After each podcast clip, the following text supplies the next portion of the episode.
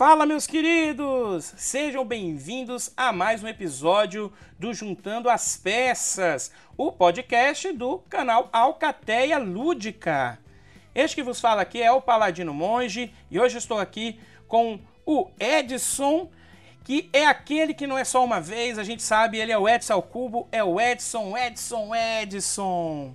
Como é que você está, meu querido? Se apresente aí, dê um oi pra galera.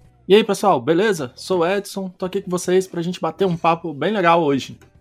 E nós temos um convidado mais do que especial aqui conosco também para falar sobre um tema muito, muito massa, que é o Rodrigo Vasconcelos. Ele está aqui conosco, ele ajudou, ele participou de um.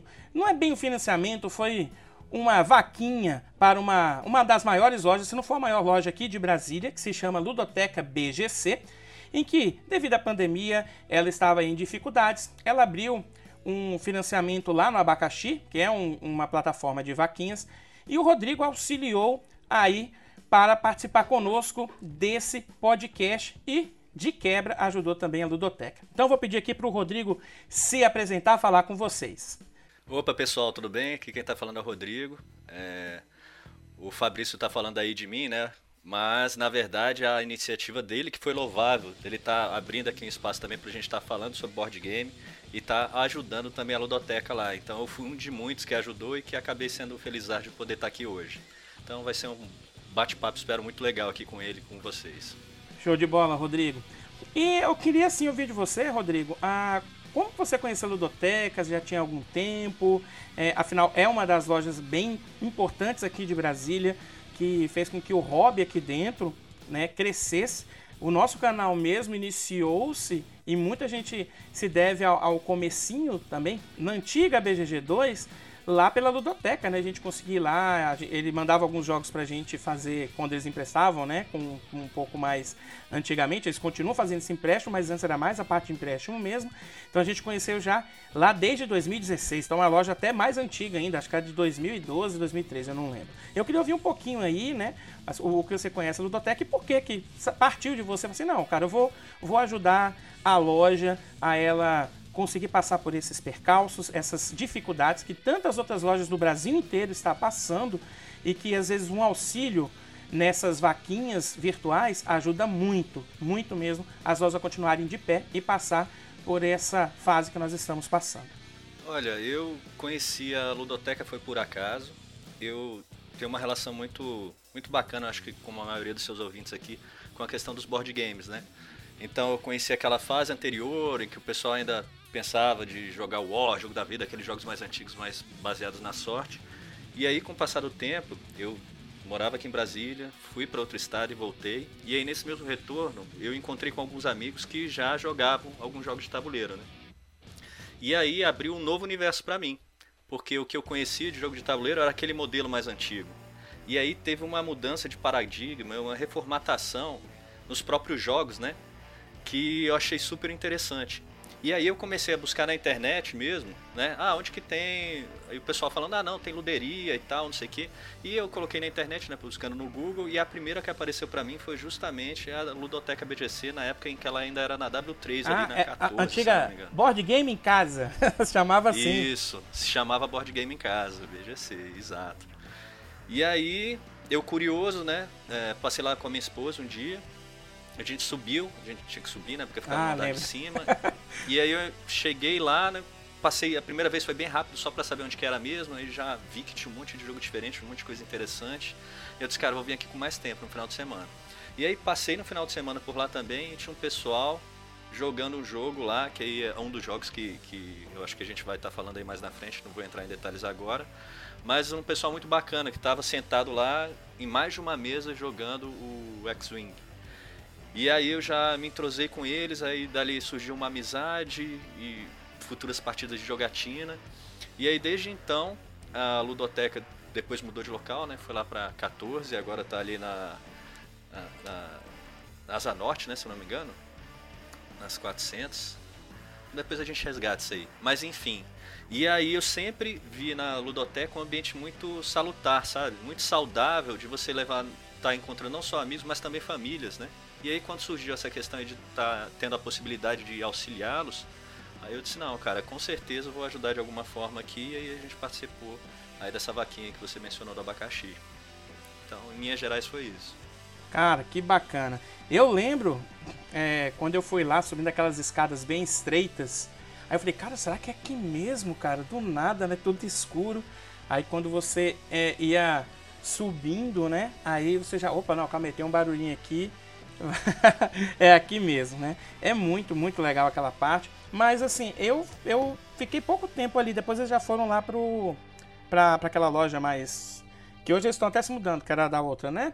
Lá na. Também era na 315, se eu não me engano. Né? Ficava ali na 315. Era, era naquela rua ali do, do, dos bancários, né? Do sindicato dos bancários. Isso, lá mesmo, lá mesmo.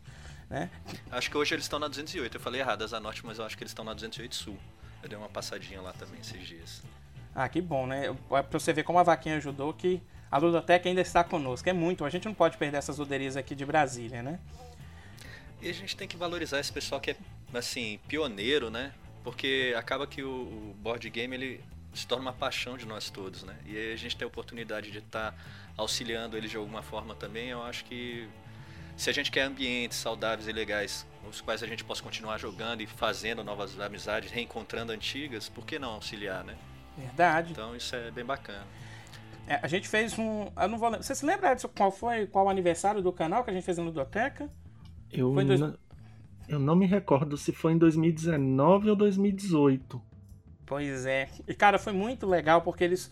É, a gente, quando a gente fala assim, ah, vai fazer um evento e tal, é, o Charlon entrou em contato conosco, é um dos sócios, né? Falou, não, cara, faz lá na Ludoteca. Aí a gente fez um evento bem bacana, a gente nem esperava aquele tanto de gente, né? A gente pensou, ah, vai vir um pessoal. Aí, cara, é, é, são esses momentos, essas memórias que a gente fala assim, cara, quando a pessoa precisa de ajuda, a gente tem que estender a mão, né? Por isso que nós aqui do canal a gente abriu essa possibilidade. Queríamos fazer mais, né? Quem dera, quiçá a gente pudesse ah, realmente dar até dinheiro, né? Aí a gente falou assim, não, vamos tentar dar aquilo que o canal pode, que é né, a parte de criação de conteúdo e sempre que possível tá falando da ludoteca, que é bastante maravilhosa, né? Você também tem história lá, ou edição, lá no Ludoteca?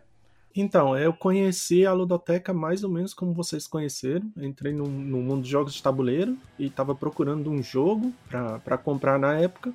E foi o primeiro lugar que apareceu para mim na, na pesquisa do Google, né? Fiz uma pesquisa, foi o primeiro lugar que apareceu. Aí eu fui lá comprar o jogo, aí nisso tinha gente jogando. Essa questão que vocês falaram do ambiente é muito legal, assim.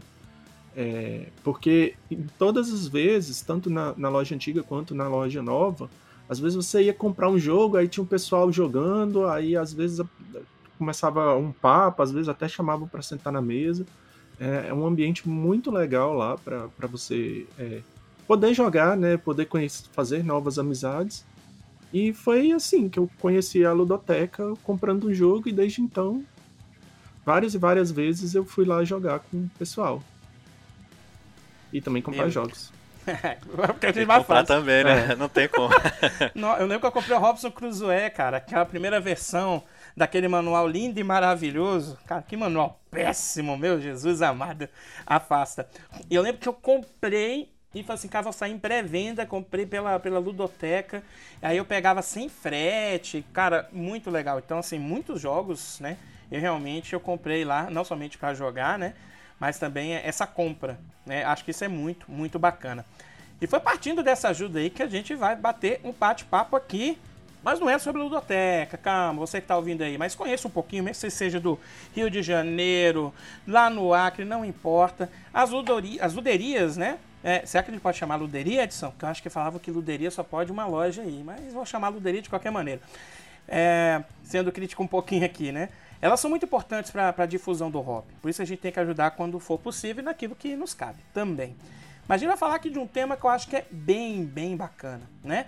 Acho que quem já leu aí já vai saber qual é o tema, mas eu gosto de falar aqui. Nós vamos aqui fazer um top 5 de jogos que marcaram a vida aqui, minha, do Edson e do Rodrigo, e os benefícios do hobby, né? O, Rodrigo já soltou um ponto aí, eu vou, antes de começar nesse top, eu vou falar sobre esse ponto que eu acho sensacional, que eu vejo que o hobby de jogos de tabuleiro moderno traz. Mas é isso que nós vamos começar a falar aqui, né? Não necessariamente, eu vou colocar da minha pessoa, e aí depois eu vou, antes começarmos, ver se o Edson pensou dessa forma aí também, o Rodrigo. Mas o meu top 5 não necessariamente é o meu top 5 de melhores jogos. Eu busquei os 5 jogos que marcaram minha vida, que às vezes me trouxeram para o hobby, que fizeram a minha cabeça explodir. Mas depois de tanto tempo, acaba que mesmo aquele jogo que eu tenho um carinho e tudo mais, tem jogos que você vai conhecendo que acaba sendo melhores. Então aqui não é o top 5 melhores jogos né, do Paladino Monge, mas que marcaram a minha vida. E eu acho que vai ser bem bacana. E eu queria ouvir aí, Rodrigo, você também seguiu por essa linha ou a gente vai ouvir os seus top 5 jogos mesmo? Que aí eu falo assim, quero dar um presente pro, pro Rodrigo, eu vou pegar a expansão desse jogo que eu sei que ele gosta. Não, é, eu gosto de todos esses jogos que eu vou citar aqui. Mas não foi realmente assim aos tops 5 jogos que eu mais gosto de jogar. Embora eu goste de jogar todos eles, como eu pontuei. Mas foram os que marcaram mesmo. Eu segui essa, essa mesma linha de raciocínio que você. Eu disse, não, esses aqui nesses momentos fizeram a diferença para, sei lá, trazer uma reflexão diferente ou mudar meu olhar sobre o jogo, sobre a vida e, e aí eu trouxe eles para cá. Então foi, foi essa linha que eu adotei. Meu foi mais ou menos nesse ponto também. É, são jogos que eu gosto bastante, que não recuso mesa. Não pode não ser o meu top 5, muito embora aqui tem jogos que estariam no meu top 5. E, inclusive, até na lista eu coloquei algumas menções honrosas, se couber depois. tá roubando? Porque... é, a mesma coisa. Vocês fizeram, eu não fiz não. Ah, eu fiz. Vai ficar no cinco. Não, é porque assim, eu tenho uma grande dificuldade em ordenar as coisas e colocar, um, fazer um top. E aí eu vou colocar naquilo que me. me. vamos dizer assim, que, que me marcou. E aí, lógico, dá muito mais do que. Deu, deu muito mais de, de cinco jogos, por motivos diversos. Assim. E aí depois eu vou subindo eles e descendo. Aí alguns entram, alguns saem a, a, lista de menções honrosas, ela não, ela não era, ela não foi planejada ser uma lista de menções honrosas, mas foi, foram listas de foi que jogos foram subindo e outros que foram descendo, né? Mas acabou sendo isso mesmo. É bem legal. É, como a gente vai fazer assim, e acaba que esses jogos aí tem essa, essa outra parte dos benefícios do hobby. Eu queria trazer um benefício que eu gosto antes da gente começar ao top, que você falou, Rodrigo, que eu achei que é sensacional, que é a questão da família, né? É, cara, é um dos hobbies que depois que eu entrei, que eu entrei não, que eu voltei, porque eu jogava também antigamente War, aqueles jogos assim, a Hero Quest, né? Mas em 2016, vou contar essa história aqui, porque vai, vou precisar falar que está no top. Eu voltei com força, eu comecei a enxergar isso, cara, como esse esse esse hobby, como jogos de tabuleiro consegue trazer novamente para a mesa, para aquele contato mesmo físico, né? É, pessoas da família, eu falo mesmo pai, mãe, tio, prima, avó você vai em luderia, você vê primos jogando ali, que às vezes nem tinham tantos contatos, eles acabam sentando e jogando um jogo por causa do jogo, e aí criam aquela amizade. Eu acho muito legal como como isso é um benefício do hobby, como ele consegue aproximar as pessoas, aproximar as famílias, trazer novas amizades e, pelo menos para mim, como abre a minha mente a enxergar isso. Eu acho que é muito legal, por isso que eu, eu adoro. Sempre que me perguntam o que, que você gosta tanto do hobby, eu falo, cara, essa parte lúdica de criar novas amizades, de, de poder sair um pouco da frente do computador, sabe? E pelo menos no meu caso, né? Eu sou um pouquinho mais velho aí, voltar à minha infância de estar na rua jogando bola, brincando de polícia e ladrão, sabe? Com as pessoas ali fisicamente mesmo, olhando olho no olho, blefando, sabe? Assim, tentando passar a perna no bom sentido, naquele jogo meio tretoso, me planejando e conseguindo, às vezes, ao ganhar, falar: caraca, consegui ganhar do, do edição que se planeja tanto. Eu acho isso sensacional. E como isso é bom, pelo menos ouvir para mim mesmo, porque me trouxe também essa questão de me soltar mais, inclusive no trabalho, né? De, ah, eu não conheço determinada pessoa, eu, eu é, pode até não parecer, mas eu sou tímido sim, né? É, em, em, alguns níveis. E aí eu falo assim, pô, não conheço a pessoa, cara, eu vou chegar lá, eu vou ficar de boa, não vou conversar não. Cara, depois comecei a jogar, eu simplesmente pego, não conheço a pessoa, já puxo o papo, como é normalmente numa já mesa. Já vira brother, né? Já vira brother.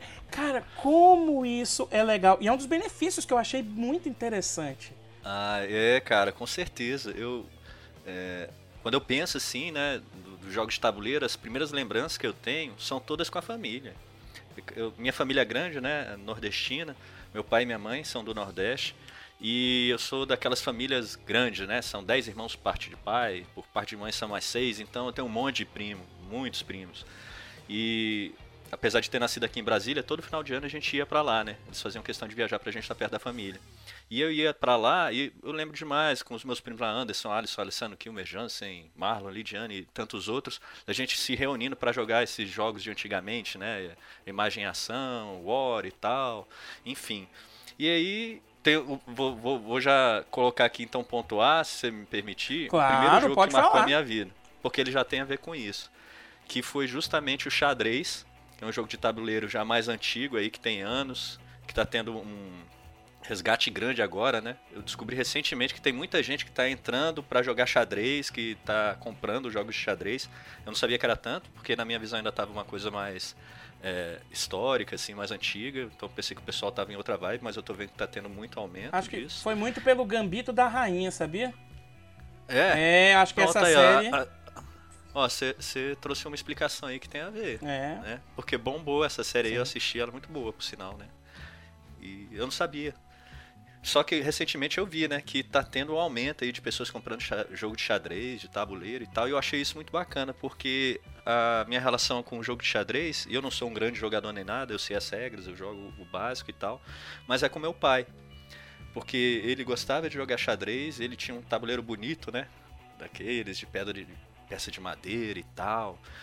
E aí eu sempre queria jogar com ele por uma questão assim de achar o tabuleiro bonito. E depois que ele me apresentou como o jogo era, a questão da estratégia, de cada uma daquelas peças e de como cada um se movia de determinada forma. E aí à medida que eu fui crescendo de vendo como é que a estratégia do jogo se relaciona, né? Naquela batalha épica que tem ali de possibilidades entre dois exércitos.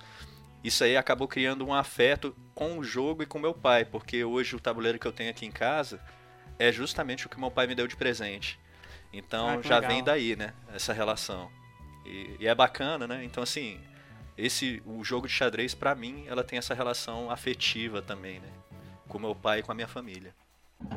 Olha, muito, muito legal, assim, a, a, a questão do...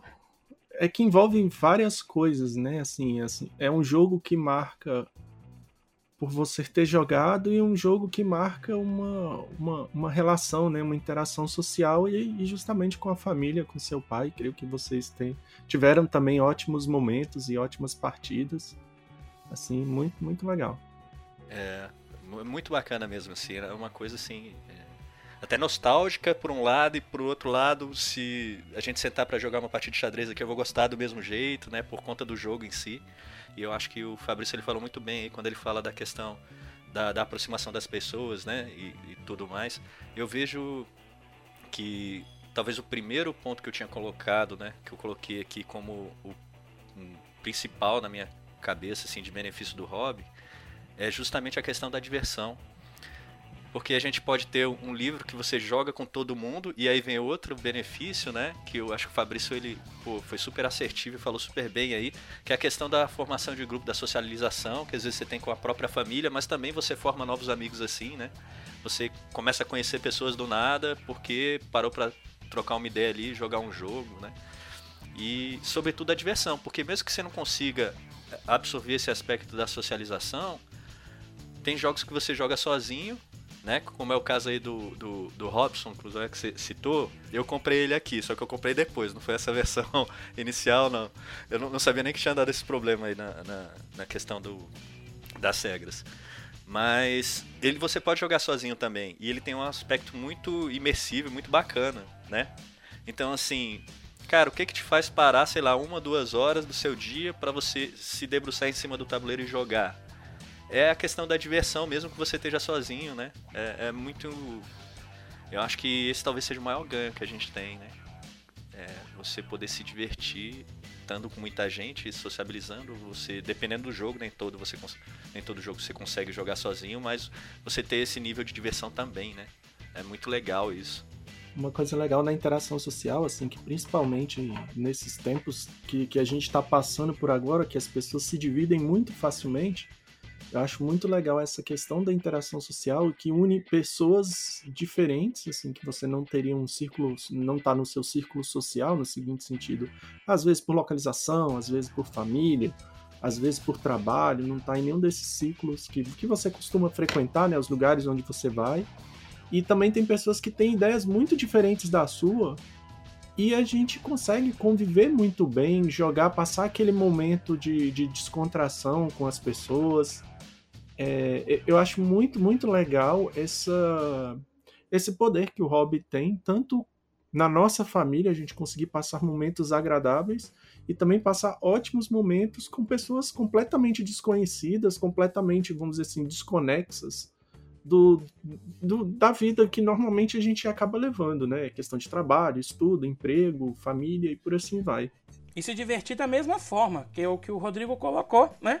Pessoas que a gente não está no nosso convívio, às vezes vou ver ele só hoje, mas você senta naquela mesa e se divertiu. É, é incrível, realmente é, é algo a, a ser estudado. não, brincadeira. É algo que a gente teria que sabe, fazer esse, esse hobby realmente explodir. Né? Meu sonho é um dia é, esse hobby ele ser tão grandioso quanto os jogos de videogame. Né? Claro, tem também é uma, é, é uma forma de diversão. Acho que os dois podem sim trabalhar juntos, mas quiçá um dia os jogos de tabuleiro moderno possam ter essa mesma propagação, porque cara, como é bom, como ele ajuda muito mesmo, né? E é um hobby bastante inclusivo, cara. Assim, é incrível como é, vamos dizer, é um hobby que aceita de tudo, sabe? Ah, você pode ser negro, branco, azul, amarelo, você pode ter qualquer tipo de orientação sexual ou mesmo não binário, você pode ter votado na direita, na esquerda, não importa, porque o hobby em si, ele não, ele faz aquela questão de agregar, a colocar numa mesa e se divertir ali. Eu acho isso muito, muito bacana, cara. Eu acho maravilhoso mesmo. Edição, e o seu top 1? Vamos assim, o Rodrigo já colocou o dele, então agora vamos fazer o seguinte: você faz o seu top 1, depois eu faço o meu 1 e o 2 a gente vai fazendo. Qual é o seu top 1 de jogo? Top 1 não, desculpa, top 5, né? O primeiro jogo que você vai falar que marcou aí a sua vida. A minha ordem aqui também eu acabei criando uma ordem mais ou menos, mais ou menos não, né? Acabou sendo uma ordem é, cronológica das coisas. Então eu até pensei em colocar algum jogo é, das antigas, tipo Banco Imobiliário, War, mas assim, eu tenho poucas lembranças boas, a, a, a, não ser a interação, mas eu, eu me lembro que eu tinha muitas lembranças negativas deles, assim, sabe? Oh, eu também. tipo, então...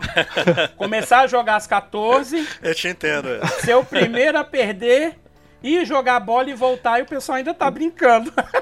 Pô, que é isso? Exatamente. Ou então aquele jogo infinito que você tá nossa, tá dentro e você nossa. quer sair. Eu não sei, eu não sei que se para vocês qual que é o jogo pior para vocês. Aquele que você sai antes e não tem nada para fazer ou aquele que e que assim, não, além de não ter nada, você pode fazer outra coisa, né? Ou aquele jogo que você não tá gostando e ele é infinito. Assim, demora horas e horas ali. Já encheu o saco e é... tem que continuar lá porque não acabou E ainda. você não tem chance nenhuma de fazer nada, né? No jogo. Tá eu acho que essa é a segunda opção, hein? Acho é. que é, o outro, pelo menos, você pode fazer outra coisa. É, eu acho, vou, vou de segunda opção. é, então, o primeiro jogo foi o jogo que me trouxe de volta pro hobby. É, foi num carnaval. Olha aí, uma coisa que não. Teoricamente não, não teria muito a ver com jogos de tabuleiro é, vamos dizer assim, a, a, história é meio clássica, né? Um ambiente, vamos dizer assim. Num carnaval eu tava viajando com a família, também me remete bastante à família. E minha prima puxou um, um saquinho cheio de pecinhas que era um jogo da Grow e ela me apresentou que foi o Carcassonne. E a gente jogou várias partidas nessa viagem, e assim foi ele juntou duas coisas muito agradáveis, né? O lugar onde estava, com as pessoas, família lá que estava nessa viagem, é, irmãos também.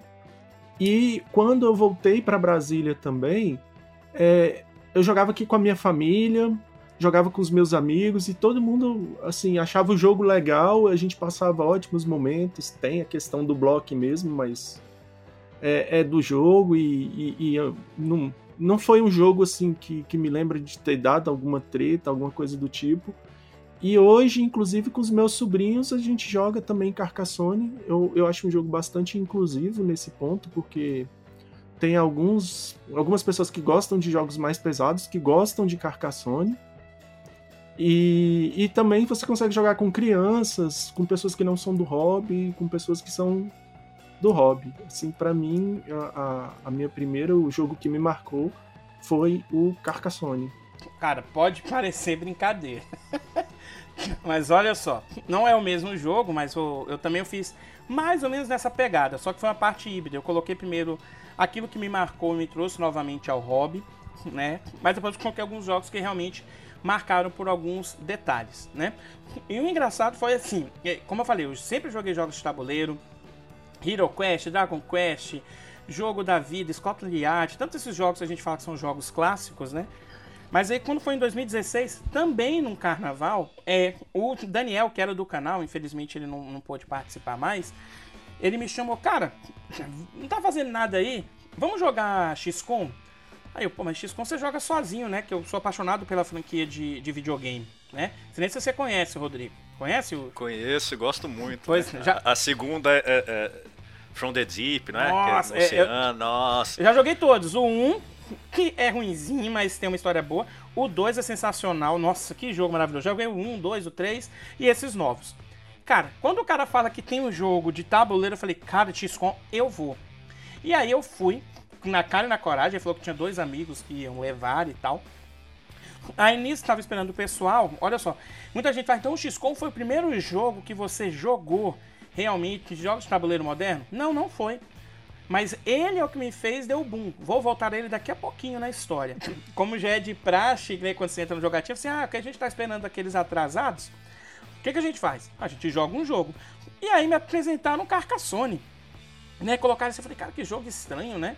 O pessoal explicou as regras, eu entendi, joguei mais ou menos aquele tipo, tá, tô achando que é assim, mas eu estava naquela expectativa do XCOM. Eu queria jogar o XCOM, né? Então a minha primeira experiência do, do Carcassonne veio para aí. É um jogo que até coloco que eu não gosto muito, joguei outras vezes, né? Então é um jogo que eu não curto muito, o Edson sabe disso. Mas depende da mesa eu jogo, não tem problema não.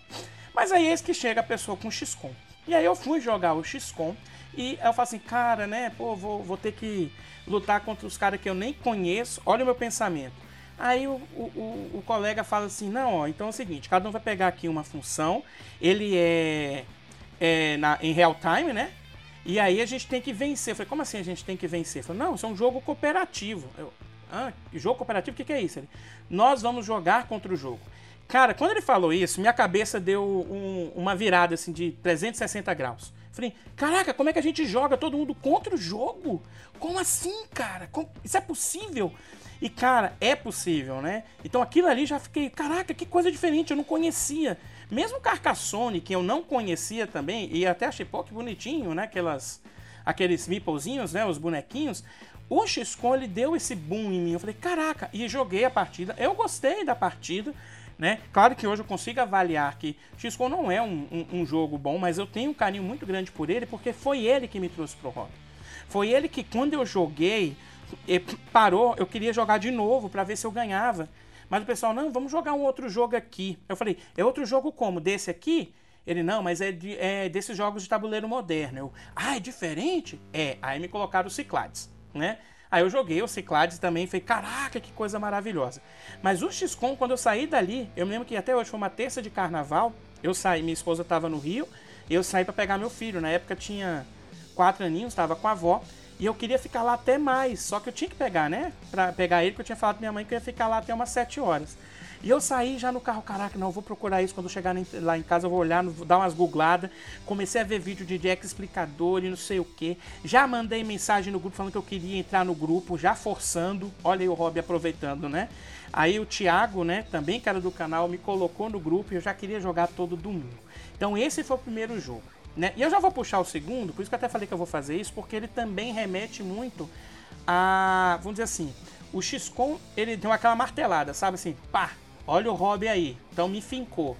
Esse outro jogo, ele simplesmente fez com que eu não saísse mais, porque me mostrou ah, que esse mundo ele é cheio de alternativas, de jogos maravilhosos e que tem para todo mundo, tipo de gosto que você tiver, tem jogo. Se você gosta de wargame, tem. Se você gosta de treta, tem. Você quer jogar só você no seu campo contra os outros, tem. Você quer ter todo mundo contra o jogo, tem. Tem de tudo. E eu tô falando do Stone Age. O Stone Age aqui, já é o meu segundo jogo desse top 5 que marcaram minha vida, foi o primeiro jogo que eu joguei com a mecânica de alocação de trabalhador. Cara, quando eu fui jogar esse jogo, e eu falava, como assim? Eu ponho a pecinha, eu recebo aquilo, não preciso pagar nada. Falei, não. Aí minha cabeça novamente deu 360 graus, voltou ali ao lugar. E eu falei, cara, é isso aqui que eu quero. Eu quero é, é, é jogar isso. Esse aqui é o meu hobby. Eu quero, é, se possível, jogar todos os dias. Então fica aquela, sabe, aquela. Eu não sei se aconteceu com vocês, mas quando eu voltei pro hobby, voltei com aquela sede. Parece que me deram assim, eu tava num deserto andando há vários e vários dias Aí me deram um pouquinho de água lá no XCOM e depois me deram um copo de água com Stone Age. Só que, sabe, com um pouquinho de limão para poder também dar uma saborização. E eu queria mais e mais. E eu trago Stone Age por causa disso. Hoje eu ainda tenho um carinho muito grande pelo Stone Age, tenho na minha coleção. Acho que é um excelente jogo para você apresentar, principalmente a mecânica de alocação de trabalhador, que é uma mecânica que eu diria que pelo meu conhecimento, aí vocês podem me corrigir, tá? Se eu estiver errado. Eu acho que eles, eles vieram dos jogos de tabuleiro moderno mesmo. Eu acho que eu, eu não vi a locação de trabalhador em New War da vida, em jogos da vida, eu não enxergava isso. Eu só enxerguei no Stone Age e nunca tinha jogado. E ao fazer aquilo, ter que pegar recurso para pagar com esses recursos que eu peguei, alocando o trabalhador para conseguir carta e pontuar, e quem tiver mais pontos de vitória ganha, sem precisar bater e matar o amiguinho, como a gente via lá no War. Cara, aquilo ali para mim foi realmente a eu tinha começado a virar, sabe assim, na, nesse desse gosto do que eu queria ter como diversão na minha vida com o XCOM. O Stone Age ele finalizou essa virada. E a partir daquele momento ali eu não, não parei mais. Foi querendo conhecer jogos com novas mecânicas. E é por isso que eu até falei assim, né? Veio o XCOM como esse primeiro jogo, o Stone Age como esse segundo jogo desse top 5, que são jogos que eu tenho muito carinho. Não tenho XCOM, mas se alguém quiser aí em Brasília me chamar, eu jogo, tá? Você gosta do XCOM, precisa de alguém que jogue, eu tô, tô na área, tá? Pode me convidar aí. E a questão do Stone Age, que eu acho um jogo que, além de trazer aquela aquele gosto de cara, você me trouxe para algo maravilhoso, ainda acho um jogaço. No 2, eu vou colocar também um outro jogo, que para mim ele é quase que sinônimo de jogar em família. E nesse mundo foi um dos jogos que eu conheci, acho que pouco depois do Carcassonne.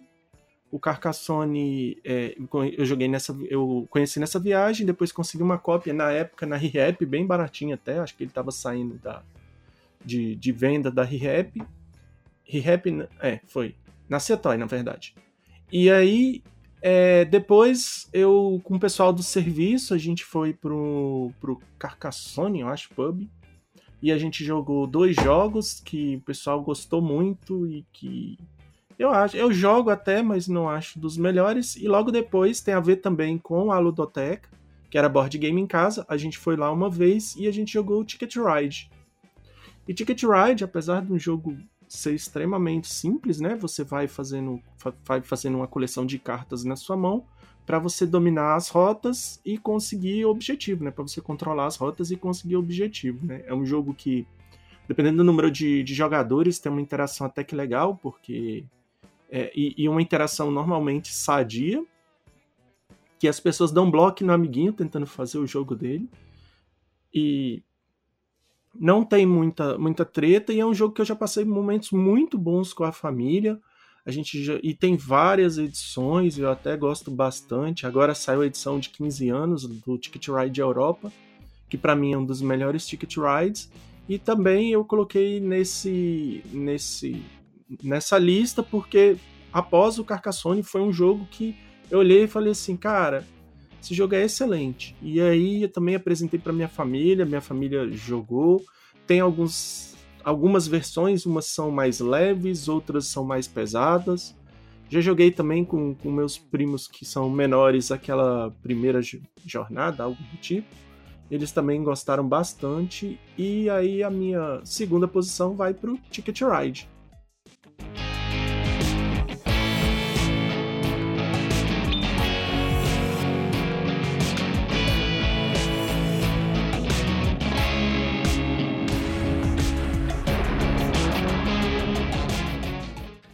Legal, né, a gente ficar escutando uh, as opiniões de cada um, porque aí você acaba passando por vários jogos, né, que você já jogou e que você teve umas experiências interessantes com eles, né. Você falou do XCOM aí, eu joguei só uma vez o XCOM e foi justamente por conta do jogo do computador, né, que a gente já jogou e pô, aí já fica naquela fissura, né.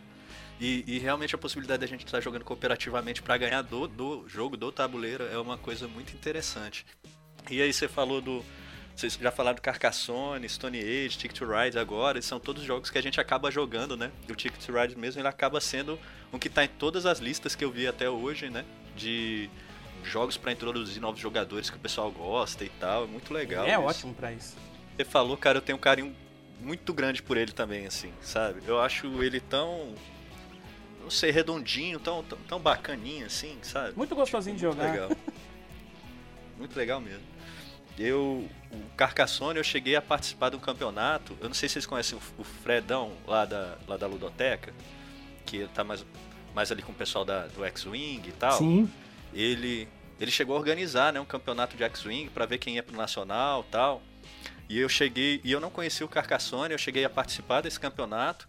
E aí na época tinha uma loja aqui chamada Taverna. Eu moro em Águas Claras, né? Aqui em Águas Claras.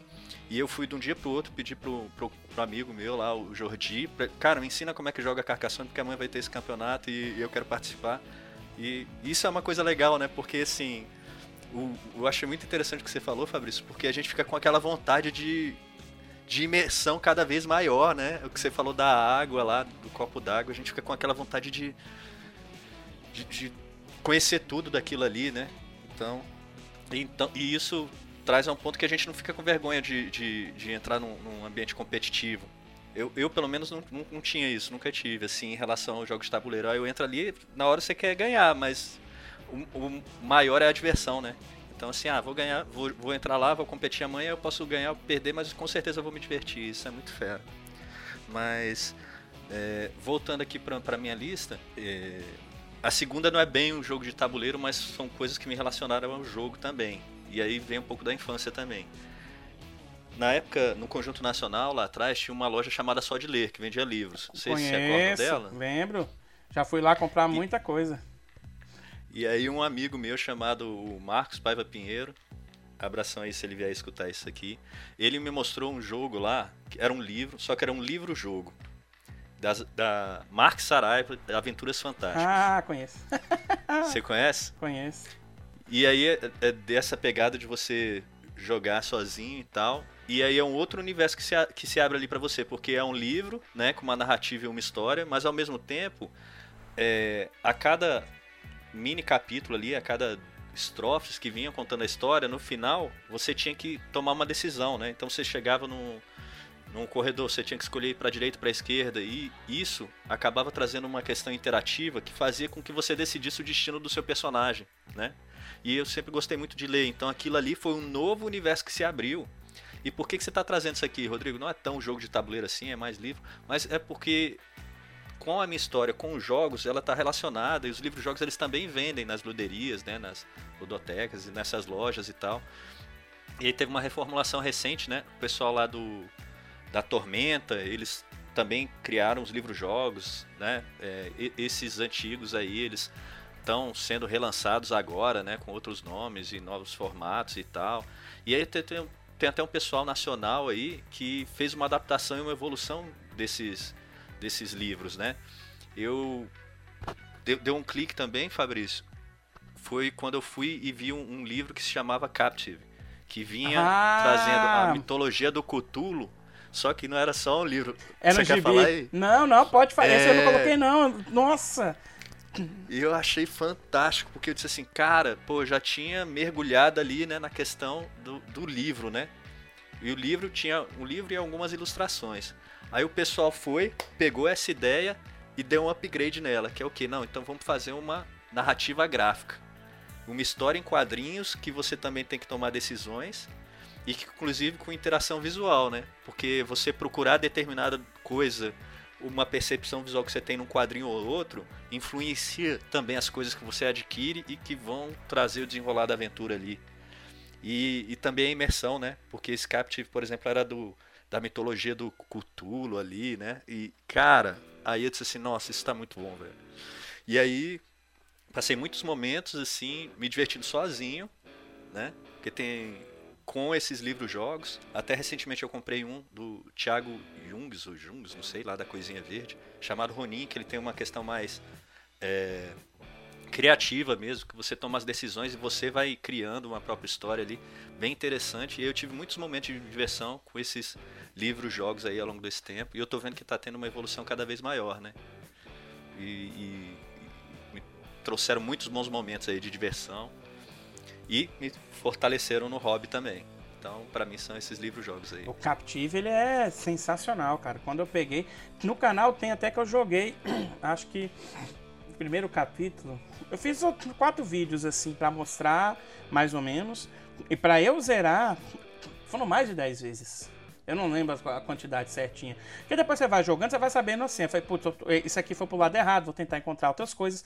Mas foi mais de 10 vezes. E assim, e não enjoando. Eu ficava, tem que chegar até o final. Até quando eu consegui é, zerar. E quando eu consegui zerar, foi assim: eu cheguei até o final e não consegui o melhor final. Eu falei, não, vou jogar de novo, vou conseguir a porcaria do melhor final. Aí eu joguei e consegui. e cara, é muito bacana, muito legal, com um dos melhores temas que eu acho. Eu adoro a mitologia de Cthulhu, essa parte de terror, eu gosto demais. E tem outras HQs também. Eu queria jogar é, é o Maital, acho que é, eu não joguei ainda. Tem o do zumbi, lobisomem, que você vira, você joga com um e com outro. É o do zumbi. Você joga ou com a pessoa ou com o zumbi. E não me recordo agora o nome deles. E, e, acho que é zumbi mesmo. Acho que é, zumbi. Alguma coisa assim. Mas tá vindo outros também. Acho que vai vir mais aí nessa, nessa pegada. E esses livros jogos, cara, meu, eu, até hoje eu lembro de um que eu só zerei roubando. Tem que falar isso, que eu não consegui. Ah, aí tá de sacanagem, né? Mas é, não consegui. que foi o. É a Mansão da Morte, não sei. Até hoje eu me lembro que eu chegava e, eles, e, e pra matar o carinha você precisava de uma faca e essa porcaria dessa faca eu não encontrava, porque quando você chegava no ponto pra pegar a faca, ele falava: se você realmente sabe onde está a faca, você tem um número. Aí eu, eu não sei, velho. Aí eu falei, ah, não, não, já tinha tentado muito tempo. Falei, pois eu vou procurar aqui e vou encontrar. Acabei, na sorte, encontrando, eu continuei. E aquilo ali abriu, que eu falei, foi aí a. Qual é? A Feiticeira na Montanha de Cristal, Feiticeira na Montanha do Fogo, tantos outros que estão sendo relançados. E eu acho que sim, tá, Rodrigo? Eles, eles contam muito também para os jogos de tabuleiro.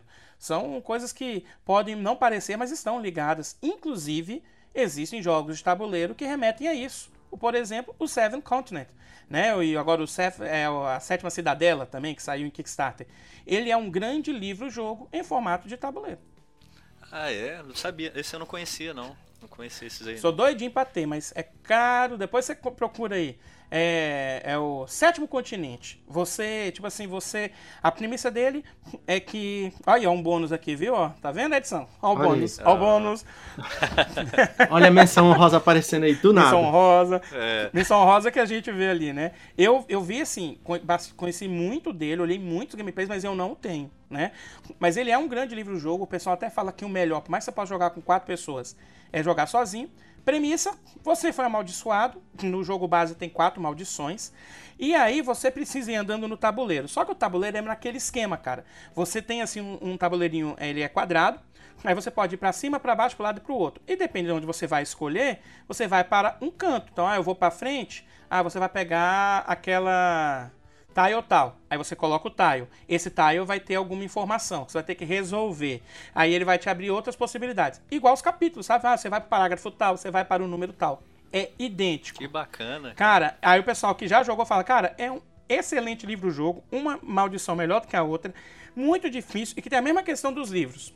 Putz, eu precisava ir para baixo, eu fui para cima. Lá embaixo tinha o item que eu precisava para fazer tal coisa. Eu não consegui? Aquele abraço. Então, Olha aí, fica um, um, uma ideia. E ele é muito bem colocado lá na, no ranking da BGG. Só que aqui, cara, você vai encontrar em leilão é mais de mil. Então fica bem, bem caro mesmo. E aí, o, o, o, e o seu terceiro, Rodrigo? Você falou aí dos livros jogos. Qual seria o terceiro jogo que ah, você vai ah, trazer para nós? O terceiro, o terceiro, eu vou trazer o X-Wing. Que ele também, aquilo que você pontuou ali que aconteceu com você com o XCOM, né, que deu uma virada de chave, aconteceu comigo no X-Wing. Inclusive, naquele dia que eu falei, que eu fui lá na Board Game em casa, lá na W3, né, subi lá aquelas escadinhas, o jogo que o pessoal tava jogando lá era o X-Wing. E aí é, eu conheci o pessoal da, de um grupo de jogatina aqui de X-Wing, que é chamado Brotherhood Mortales. Foi criado lá atrás com o Mike, com o Fredão, que eu mencionei agora há pouco. Eles ainda pegavam os, o jogo em inglês, né, dos Estados Unidos, eu acho. E aí nessa época já era uma nova galera chegando. E aí eu lembro que nesse dia eu encontrei o Léo, que é desse grupo também, e ele foi me ensinar a jogar. E é aquelas naves, né, tal, tabuleiro, elas se movimentando, uma atacando a outra. E dali eu conheci um monte de gente, né, o Maurício Silvato, o Pedrinha, o Sérgio Pedrinha, Bruno PB, enfim. E aí aquilo explodiu minha cabeça por quê? Porque o que eu tinha concepção de jogo de tabuleiro era alguma coisa que você ia andando as casinhas, né? Aquele estilo jogo da vida, aquelas coisas mais antigas lá que você jogava dado e andava e tinha um ou outro efeito tal. E o fato de você estar tá jogando num local que não é um tabuleiro com casas, mas é um, um espaço no, no, qual você coloca as suas naves de um lado, as naves do oponente do outro lado, e vocês utilizam régua para verificar a distância na hora lá, com uma visão espacial única ali para você, se você ver se, onde que você vai atacar, como você vai atacar, trazia uma dinâmica de estratégia, né? O pessoal até brincar, não, é estratégia, é um jogo de xadrez de nave. Aquilo ali quebrou também a minha visão, foi um novo paradigma que se quebrou ali, porque eu disse assim, cara, como assim? Eu estou usando régua para ver se eu consigo dar dano na nave do outro cara para minha é, é, para minha equipe ganhar da equipe dele. E sem falar também que, que o X-Wing ele é baseado naquela na cultura do Star Wars, né? São as naves do Star Wars. Então isso aí trouxe um a mais. Então, pô, você pilotar a Millennium Falcon, que por sinal é a nave favorita que eu tenho até hoje no jogo, e com o Chewbacca e o Han Solo. Então, é uma mistura de imersão com uma nova sacada que explodiu minha cabeça também. Eu disse assim, pô, então o jogo de tabuleiro não se limita só a jogar dado e andar casa, né? Então foi muito, muito legal. E aí eu comecei a jogar com o pessoal, veio outro fator aí que você e o Edson já mencionaram muito bem também, que é a questão da socialização. É, encontrei esse pessoal, a gente começou a jogar e aí essa jogatina ficou, tá, era lá, né, na Asa Sul, né, foco principal foi justamente o pessoal da Ludoteca, que apoiou muito. Eles construíram algumas das mesas que tinham lá, não sei se você sabia, mas foram feitas na altura e nas medidas para o jogo do X-Wing ali, porque a, a, a comunidade lá estava querendo, porque tinha algumas mesas que eram menores e tal. Então o pessoal se preocupou com isso da Ludoteca, então mais um elogio para eles. Eu e eu também jogava. Pois é, eles fizeram questão de fazer isso, pessoal. E aí o pessoal aqui da Taverna também jogava, e aí eu conheci outro pessoal, um abração aí pro pessoal lá da época, o Bruno, Juliano, Tatá, Lucaian, Irã. E eu joguei muito com o Panda e com o João Gervásio nessa época. E aí a gente acabou criando outro núcleo aqui. Então começou a criar mini comunidade, sabe? Do jogo. E isso, pô, foi fantástico. A gente depois fomos pra jogar Nacional e tal, lá em São Paulo. Então essa relação ela acabou expandindo. Mas eu acho que o ponto principal Fabrício, foi a, a régua. Você usar a régua para movimentar e atacar, eu achei muito louco aqui. Então é isso aí, o X-Wing. Olha aí, X-Wing eu também cheguei a jogar com essas pessoas que você falou. E, e, também achei na época muito legal essa questão das réguas. Outra questão também, que aí não tem como deixar de falar, é isso que você falou. As naves, assim, Star Wars, quem gosta de Star Wars gosta das naves e, e uma coisa que, tipo, é, tem a questão de sorte também com os dados, mas uma coisa que eu sempre gostei de, na época eu jogava é, o X-Wing, é que cada partida ela meio que criava uma história de, uma, de uma batalha, tipo, eu achava muito legal, tipo, uma nave que, que ia tentar atirar no escudo da outra e abater, e aí o escudo segurava o dano, ou alguma habilidade especial de um personagem. Sim, acho que o Darth Vader tinha uma, uma habilidade muito legal e, e das naves também, assim, muito legal. Deixa eu trazer o meu aqui, que aí depois o, Edson traz o terceiro e o quarto dele, né? Bom, o terceiro jogo, é, esse aqui eu já poderia falar que ele, ele poderia estar no meu top 5 também. Uh, eu queria fazer uma menção honrosa aqui, mas não vou fazer. Mas eu vou trazer ele porque os dois jogos que eu ia trazer vou até falar, né? Eles, eles marcaram porque foram aqueles jogos que começaram a quebrar um pouco do meu preconceito por algumas mecânicas que os jogos de tabuleiro têm. Acaba que você traz, né, da, da, sua bagagem de vida, que você já jogou, você acaba trazendo, ah, não, esse tipo de jogo eu não vou gostar, sem nunca ter jogado, ou porque ter, ter jogado um jogo que efetivamente não é para você, você não curtiu, nem todos os outros até aquele tipo de mecânica, você não vai gostar. Eu tinha no começo muito desse, desse tipo de, de preconceito com o tempo eu fui tirando, hoje eu já tenho uma cabeça muito mais aberta, então eu sempre penso em testar o jogo pelo menos duas vezes antes de falar que eu não gosto do jogo, né, e, e tudo mais. Mas eu tento experimentar mesmo aqueles jogos com mecânicas, que tem mecânicas que eu não curto muito, ainda assim eu jogo, né? Eu sempre, por causa de War, né, eu vou colocar, que é, vai ser a menção honrosa, vou trazer outro, que eu acho que é até mais interessante. É, eu ficava assim, cara, pô, War, tem que lutar contra o cara, o cara vai ficar com raiva de mim, pô, nem conheço o cara direito, então ficava desse jeito. Então eu nunca gostei muito dessa parte de controle de área, também é uma das mecânicas que eu menos gosto, mas existem jogos que me fizeram quebrar esse tipo de paradigma, né? E aí vai, eu vou ter que colocar aqui com uma menção honrosa rapidamente o Kemet, né? Que é porradaria pura e cara, ele quebrou esse meu preconceito. Mas o jogo que eu vou falar aqui não é ele, é o Rages of the Ganges. E a mecânica é a não é bem uma mecânica, é uma forma que existem muitos jogos que são corridas né? Ou seja, quem chega em determinado momento primeiro ganha. Posso colocar aqui, por exemplo, Euforia, que é uma, uma corridinha para você conseguir as estrelas, o Viticulture, que também é uma corridinha para determinada quantidade de pontos de vida, além dos jogos de corrida própria. Mas existem jogos que têm essa, essa questão de corrida, que não é pontos de vitória. E se você der um pequeno vacilo, você às vezes até enxerga e fala, hum, já era. E quando eu fui olhar o Rajas, inclusive eu trouxe ele quando eu fui a última viagem que eu fui fui lá pra Orlando, cara, ele simplesmente ele me pegou e falou assim, cara, jogue o jogo. Se deixe jogar. Se deixe experimentar para o que o jogo quer te propor. Porque o Rajas of the Ganges nada mais é que uma grande corrida, só que com duas trilhas de fama e de dinheiro, utilizando ali da alocação de trabalhador junto com a alocação de dados, mas eu digo que às vezes os dados ali seriam os insumos que você tem, talvez os seus recursos, porque você precisa alocar trabalhador, e ali você precisa fazer a melhor maquininha, utilizando de combos, das melhores ações, que você tem que fazer na hora. E cara, quando eu joguei a primeira vez o Rajas, mesmo depois de eu ter. Falar melhor Ganges, né? Porque o pessoal conhece aqui no Brasil como Ganges, né? Acho que não veio como Rajas of the Ganges, só veio como Ganges. É, cara, fazer um é parênteses, o, Sim. o Rajas tem um, um pequeno problema no, no nome, né? Veio só Ganges, porque da América Latina, se não me engano, toda veio só Ganges, porque por conta do, da, da palavra Rajas. No começo tem um significado não muito bom para um jogo de tabuleiro. Isso. Aí, assim, por isso que eu vou falar Ganges aqui, é o Rajas of the Ganges, né? Mas seria Ganges. Tô falando Rajas, mas é Ganges. Ah, pessoal, não me xinguem. mas é o Ganges. E, cara, quando eu fui colocando ali, porque, cara, ele traz a locação de tile, ele traz a questão dos dados, ele traz e tudo para chegar nessa corridinha. Ah, eu vou primeiro no dinheiro, eu vou primeiro aqui na parte do da fama, e eu tenho que passar um com o outro. Quando você explica isso pra pessoa, a pessoa fala, ah, como é que é? Eu tenho que passar um do outro. E quando você põe na mesa e joga, aí você entende. E ele me trouxe essa questão de tipo assim, cara, se deixe, né? Venha, venha experimentar o que eu quero te propor, porque o jogo, o designer, né, na verdade, que criou o jogo, ele tem ali uma, uma ideia do que ele gostaria de dar para a pessoa que está jogando. E se a gente abrir a isso, a gente pode gostar muito mais de jogos que talvez a gente não gostasse. Vai ser o seu top 1? Vai entrar no seu top 10? Talvez não. Mas você vai se divertir mais.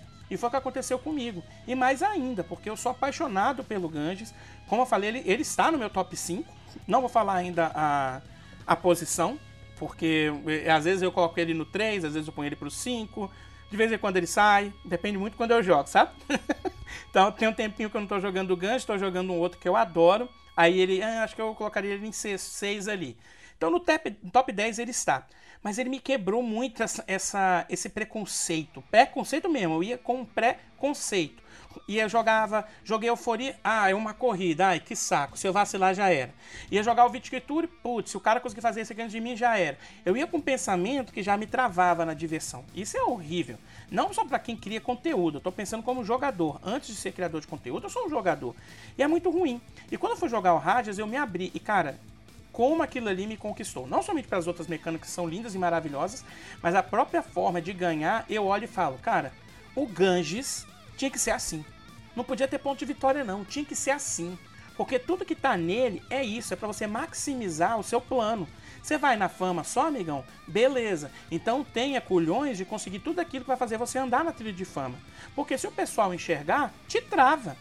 Ah, não, no Ganges não tem bloco não.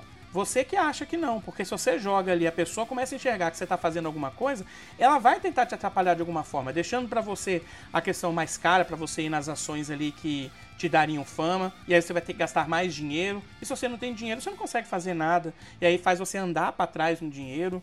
E o contrário também é verdadeiro. Então, essa corrida, a forma que foi implementada, fez com que eu mudasse.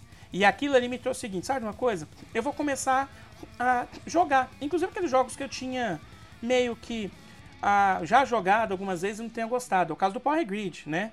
É, eu, naquela, na época que eu joguei o Ganjo, acho que eu tinha jogado duas vezes só, né? Eu já não tinha gostado, né? Aí eu falei assim, ah não, cara, vou dar outra chance, tem outros mapas. E depois daquilo eu joguei outras vezes, eu sempre jogo quando chamam. Continuo não gostando do jogo, mas é, ainda assim eu jogo porque assim, cara, como o Arnaldo, né, ele gosta de falar, acho que o Edson vai, vai, vai confirmar. Eu prefiro jogar um jogo ruim que não jogar nada, né? Aí o pessoal me xingando que eu tô falando que o Power Grid é um jogo ruim. Pra mim, tá, pessoal? Eu entendo e eu falo, Power Grid é ruim? Não, é um jogaço. Mas pra minha pessoa, Paladino Monge aqui, eu não gosto, tá? Eu coloco aqui então meu terceiro lugar, já para deixar aí pro Edson vir chutando e colocando os seus dois próximos jogos aí, o Rajas of the Ganges.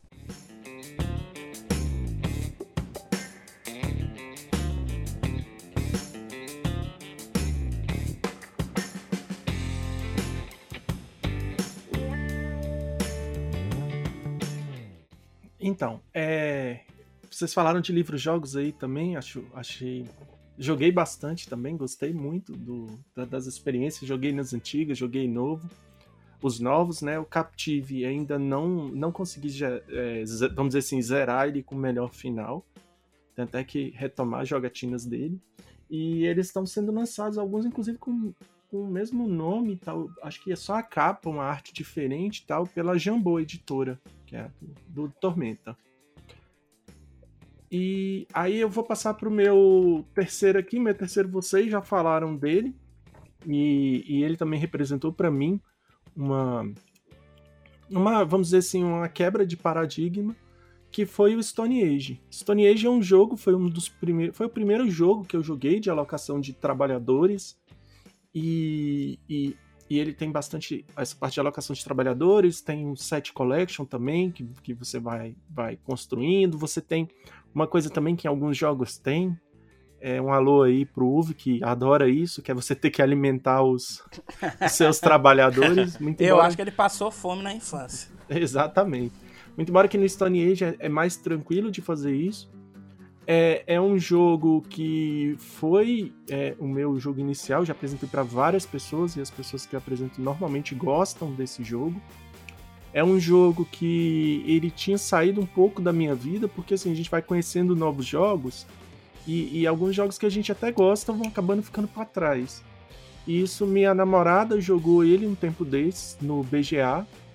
E aí ela gostou bastante e é um jogo que que apesar dele ter, ele não, não é apesar, né? Não, ele não só tem essa questão de jogo que me marcou, mas é um jogo que eu acho muito legal e que até hoje eu jogo pra caramba. Existem jogos que implementam melhor a, a alocação de trabalhador, mas ele é um jogo que para mim ele não, vamos dizer assim, envelheceu. Ele é um jogo que já vi alocação de trabalhador de várias formas.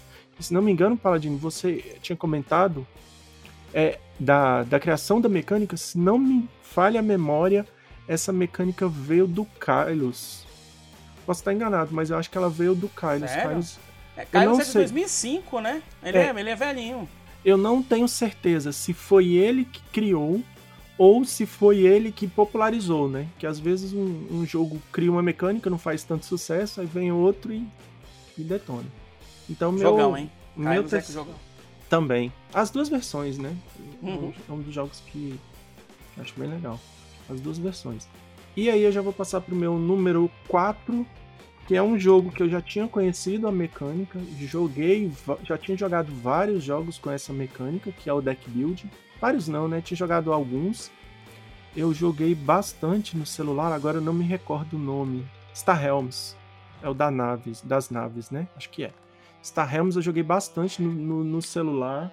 Eu tinha jogado Ascension no celular também. Agora, quando veio o Clank, cara, o Clank ele utilizou, ele utiliza a mecânica do do deck building, né?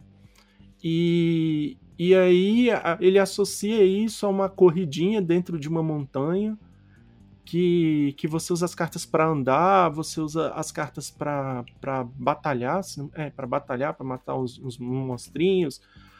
E acho muito legal a forma que ele implementa isso. E outra coisa que é muito legal também, que eu acho, que é um jogo que ele você precisa ter um time muito bom, porque o seu objetivo no jogo é descer na caverna, pegar os tesouros e sair. E nesse meio tempo tentar não ser morto, né, pelo dragão. E, e, e o time que eu acho bem legal é que quando as pessoas vão saindo da caverna, o, o dragão se torna, vamos dizer assim, mais agressivo. Então, é um jogo que ele pune o ganancioso, né? Às vezes uma pessoa quer ficar lá embaixo, as outras já saíram, ela acaba morrendo lá embaixo e não levando ganhando zero pontos, né? Que no final assim os tesouros vão valendo pontos. E isso, é Isso acontece muito nos jogos, né? Pô, pois No é. Clank. O Clank é. E, e as duas versões eu gosto bastante, a Space e a, e a versão tradicional. Eu acho a versão tradicional dele. é, ela tem um tema bem legal, né? Que é o tema medieval com dragão. E, e ela serve também para apresentar para novos jogadores. E eu acho que tem uma, uma dinâmica muito legal no jogo. É um jogo muito divertido. E, e eu gosto bastante desses jogos que contam uma história, né? E o Clank ele faz isso muito bem, assim, você contar aquela história que no final a galera rindo, ah, se eu, não- se eu não tivesse pego esse tesouro, eu tinha saído, ah, mas você morreu. São, são os causos. Exatamente. E, É. e os Clanks, né? Todos eles, os dois, na verdade, né? Que, que eu joguei, é, eu acho muito, muito bons e me marcaram bastante, é, tanto pela mecânica quanto pela experiência do jogo. Acho muito legal. Edson, de- é, Paladino, cara, sabe o que que eu tô achando mais legal? É porque, assim, tem jogo que eu não joguei e que eu tô, tô com uma vontade de jogar agora ouvindo vocês falar. Esse clã que eu nunca joguei, o Ganges eu nunca joguei, então vai falando aí que eu tô só anotando aqui. Cara, o Clank é sensacional. Eu não, nunca joguei o Clank medieval, eu tenho o Clank em Space. Que na verdade seria o seguinte: o pessoal é, já tinha. É engraçado, o pessoal tinha colocado no fórum algumas críticas para melhorar o Clank. Aí o que, que os designers fizeram? Ah, vamos fazer um Clank.2, fazer alguma errata? Não, criaram o Clank em Space. Mais ou menos isso. Porque eles pegaram muita coisa que o pessoal falava que ficaria melhor, para dar uma dificultada, alguma. a parte até da zoeira entre os jogadores, e colocar no Clank em Space. E eles foram muito inteligentes porque acaba sendo dois jogos da mesma família, mas que tem pegadas distintas, né? Só que você tem um Clank aqui em português, eu acho isso legal, porque é uma dependência de idioma tremenda, viu? Então, se tivermos a possibilidade, o Edson aí, ele tem o, o Clank, né, Edson? Acho que até com as, as expansões, a gente pode marcar um dia e jogar. Isso aí, eu também preciso. Como é que escreve Clank? É C-L-A-N-K. Clank. Ah, ah, é diferentão. É porque isso aí, na verdade, é do jogo, tá? Existem os barulho. clanks. É, é um barulho, clank. E aí, quando tem esse barulho, Ah. o clank, que você acaba acordando o dragão ou chamando a atenção do Lorde Herádicos, você coloca um cubinho seu ali que depois vai servir pra te atacar. Entendeu? Aí fala- nas cartas tem assim, Ah. coloque um clank no espaço de clank. que é isso? Coloque o barulhinho seu. é muito show. E aí, pensando nisso, já tem vários jogos. Qual que seria o seu quarto jogo aí, Rodrigo? Cara, vem um jogo. Eu gosto muito, assim como o Edson pontuou, desses jogos imersivos, né? Que contam uma história. E aí o meu quarto jogo é o Yggdrasil. Eu, esse jogo, cara, eu pirei com ele assim, muito, porque ele fala muito da mitologia nórdica. E ele inclui ali todos os elementos voltados para a mitologia, ele é criado em cima disso. E ele é um jogo super cooperativo e super difícil. Eu tive contato com ele quando eu fui lá na taverna, é, aqui de Águas Claras, e aí fiz amizade pessoal, né? Inclusive o Juliano ele vai ter uma síncope aí por conta do, do Power Grid, que ele é apaixonado pelo jogo. Eu conheço muita gente, o Marcelão. Eu gosto também do Power Grid. O Marcelão. Marcelão. Ele fala, Fabrício, você tem que jogar todos os, os, os, mapas, cara. Eu falei, cara, mas já joguei. As expansões. Aí você né? vai gostar. Marcelão dos jogos é algo mais, é, você tá falando. ele mesmo. A gente chama de humildão, né? Gente boa. Eu vou aqui na humildade. É. cara, ele é muito bacana. E aí eu passei na taverna, tava lá conversando com o Bruno, eu acho, não lembro, o Jordi, enfim. E aí tinha um cara chamando para jogar, porque como jogo é cooperativo precisa de mais gente, né? É, não dá para jogar sozinho. Então, ele tava jogando e tal, e me chamou para jogar. Cara, o que eu gostei mais no jogo foi justamente essa questão da imersão. Além de ser um jogo super divertido, muito difícil, e que as interações, elas definem muito claramente o destino do jogador. Só que quando você junta isso com todos os reinos que tem Yggdrasil, né? Porque Yggdrasil na, na mitologia ela é uma árvore, né? Tem um aspecto filosófico, é uma árvore que seria o eixo do mundo, ela fica no centro do universo, né? E aí liga todos os nove mundos da cosmologia nórdica e tal, enfim. E aí, cada um desses mundos está representado ali no tabuleiro de alguma forma. E você utiliza dessas funções que vão te auxiliar ou te prejudicar. E aí, tem um, um avanço gradativo também que você está enfrentando como se fosse o um momento do Ragnarok. E você escolhe um personagem, que aí pode ser o Thor, pode ser o Odin, que cada um traz uma habilidade diferente. Você tem que pegar ferramentas para vencer, e essas ferramentas, no caso, é, é, vou dar um exemplo aqui. O, o inimigo natural do Thor na mitologia nórdica é, é aquela serpente, né? E aí para matar a serpente, ele precisa do Mjolnir, né, que é o martelo do Thor. E aí você tem que pegar o martelo, evoluir o martelo para conseguir bater mais forte, enfrentar as criaturas. E os inimigos principais, eles são justamente o Loki e os filhos do Loki, né? Que é o Lobo Fenrir, enfim. Cara, muito, muito legal. E aí cada jogo, cada, cada partida que você participa ali é uma imersão que você faz nessa mitologia, alguma coisa que você está aprendendo essa mitologia e ao mesmo tempo é muito difícil, mas muito, muito difícil. Eu lembro que nesse período aí a gente teve que jogar mais de 20 vezes para ganhar. E isso traz um outro nível de você ter que ser cooperativo também, né? Que e quando eu digo outro nível de ser cooperativo é de você estar tá muito afinado com as pessoas com quem você está jogando, por, porque como o jogo é muito difícil também, ele tem níveis de dificuldade, né? E eu só joguei no, no, nível mais difícil, porque o pessoal já estava jogando no nível mais difícil, eu peguei dali. Que se não tiver afinado com o teu companheiro, o jogo todo desanda. E, e aí é muito legal, né? Eu gosto muito do Neil, Neil Gaiman, por exemplo, né? Que é o cara do Sandman, né? Que, que fez aquelas HQs e escreve outros livros. E tem um livro dele falando da mitologia nórdica, que você pega aquele livro e você vê tudo acontecendo ali, sabe? A relação entre os personagens. é muito legal, cara. E, e, esse jogo aí para mim foi uma lição de imersão. E aí depois eu comprei o, o Robson Crusoe. E aí eu também vi outra imersão ali também. É legal a gente poder viajar para dentro daquele tabuleiro ali e sentir parte daquilo tudo, né? Então para mim foi esse jogo aí. Brasil. Parece ser bem legal, cara. Nossa, demais. É quando a gente se empolga, né? Aí é. a gente fala com, com vontade. Assim. Esse estaria no meus top. Esse, aliás, alguns aqui estariam, né? Mas a gente acaba... aí, top 5. Fala que não, mas tá, tá top 5, é... top 10. e, e, aí vem outra coisa que a gente tá falando dos benefícios do hobby, né? Você acaba ampliando seu conhecimento geral. Porque assim, você começa a jogar aquilo ali, aí você vai assimilando determinadas coisas que você acaba aprendendo por osmose, né? Sim. Você acaba aprendendo alguma coisa da mitologia nórdica, por exemplo, ali, só de tá jogando com frequência e de tá vendo a relação entre os personagens, as coisas que acontecem ali, é muito legal. É, isso, antes de eu falar o meu quarto, voltando um pouco os benefícios do hobby, essa questão de você aprender com o jogo de tabuleiro ela é um benefício maravilhoso mesmo. É, a gente vai ter, assim, um, colega que trabalha na profissão dele com jogos de tabuleiro. E, e isso é, é, engraçado que, assim, eu jogo muito com a minha irmã, né? Que a gente tem uma jogatina de família.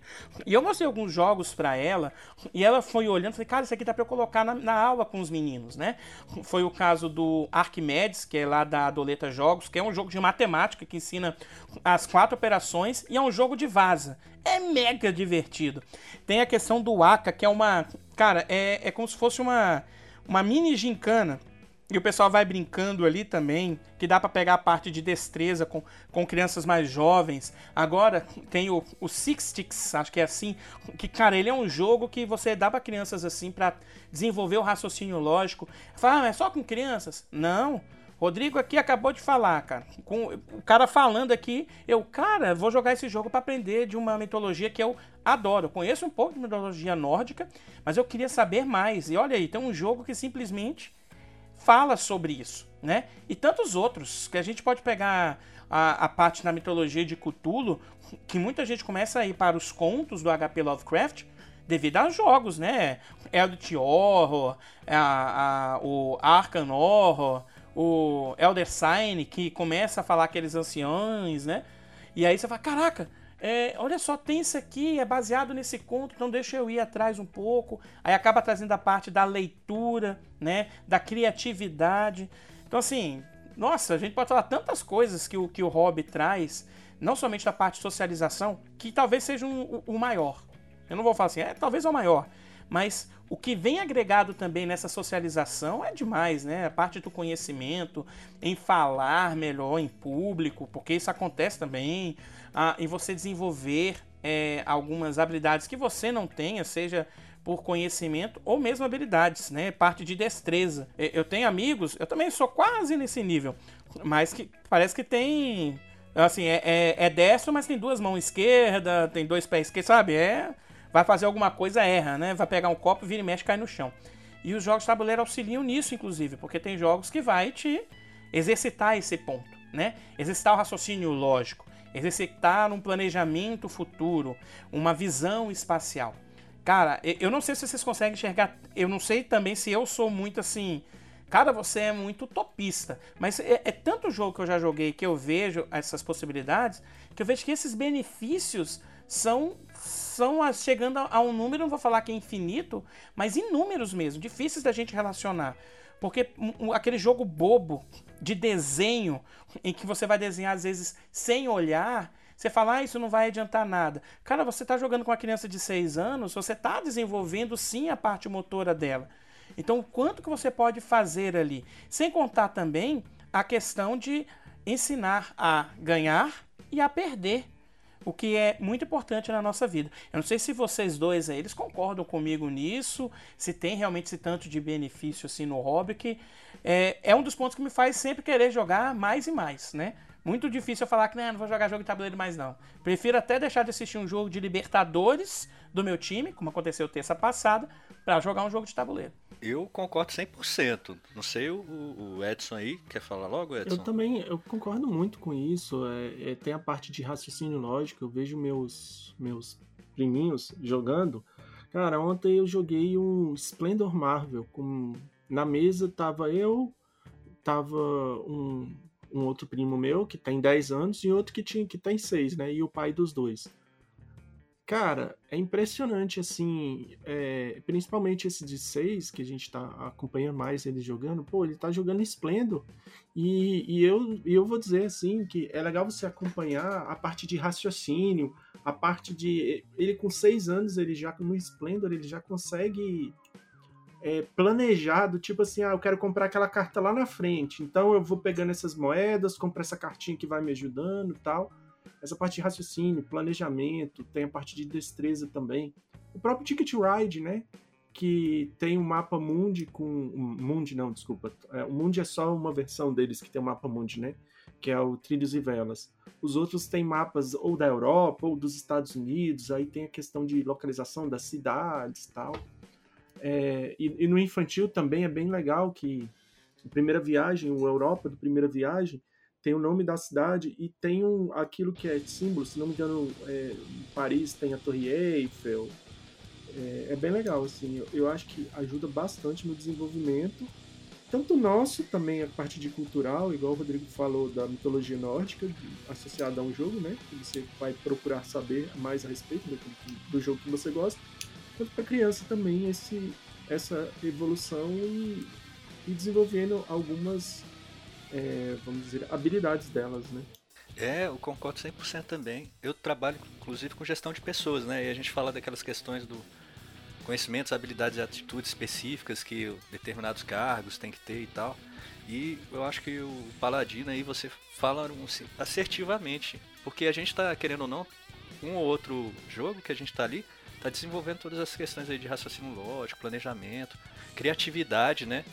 Pô, você vai jogar um sheriff, sheriff de Nottingham lá, negociação, porque você tem, né, e ao mesmo tempo tem um pouco ali de como é que você vai se colocar e tal. Eu acho que tem até outro aspecto também, né? Que é. Eu também tenho formação em psicologia e uma coisa que eu acho muito interessante é a, a, o quanto que você passa a se conhecer também por meio da interação que você tem com os outros, né?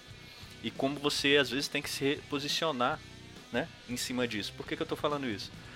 Eu já tive em mesas de tabuleiro jogando com algumas pessoas e aí depois vieram é, um ou outro, ah, não, o cara é, é alpha player, né? Ele quer tomar todas as decisões, quer tomar a frente, acaba que o jogo perde um pouco da diversão e tal. E aí a, pessoa ela começa a sentir isso, ela tem que ter um, uma busca, né? De lidar com aquilo que ela está sentindo ali naquela hora, para ela conseguir se socializar melhor também, para que o jogo flua de uma forma mais fácil e que de outra forma talvez você não tivesse contato com isso se você estivesse jogando sozinho, se você não tivesse nesse meio de interação. Porque a gente fala, não, não tem Eurogamer, tem a Mary Trash, tem o pessoal do Party Game. Eu acho que tem espaço para todo mundo, né? Eu, o Edson acho que falou no começo sobre que mesmo a gente estando distante, né, por conta dessa questão da pandemia, não estando podendo jogar assim sentado junto hoje, talvez de forma como ocorreu anteriormente, é, isso não quer dizer que a gente está isolado, né? E a gente consegue jogar jogo de tabuleiro em plataformas, embora a gente esteja distante, a gente não se isola. E isso, eu acho isso tão bonito, a forma como essas coisas elas podem desenrolar para coisas positivas e só cabe a gente, né? Então acho que é, é, essa questão do, das habilidades que a gente desenvolve e também do autoconhecimento são tão, tão muito dentro do hobby.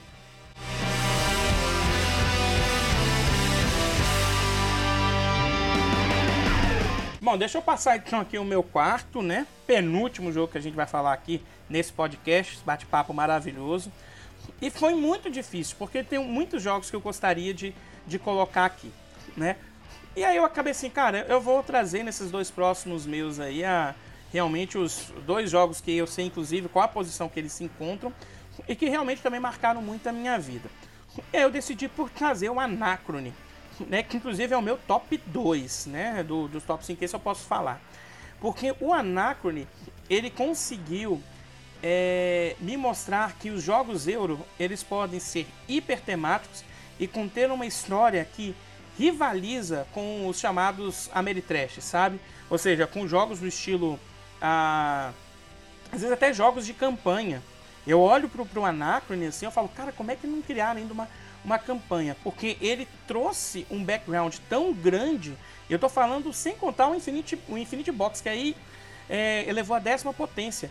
Mas eles colocaram um background tão grande no jogo, na temática do jogo, dessa parte de ficção científica, viagem no tempo, sensacional.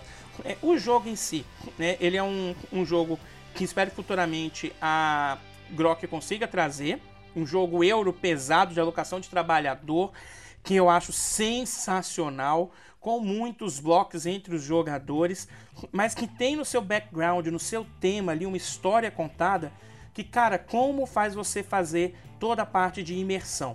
Né? Ele, ele consegue, na história do, do próprio jogo, falar que, que vai cair um, um meteoro é, e vai dizimar assim a, a parte da capital que, que existe, né? Que você. O mundo já, já teve uma guerra, então o mundo já é algo distópico.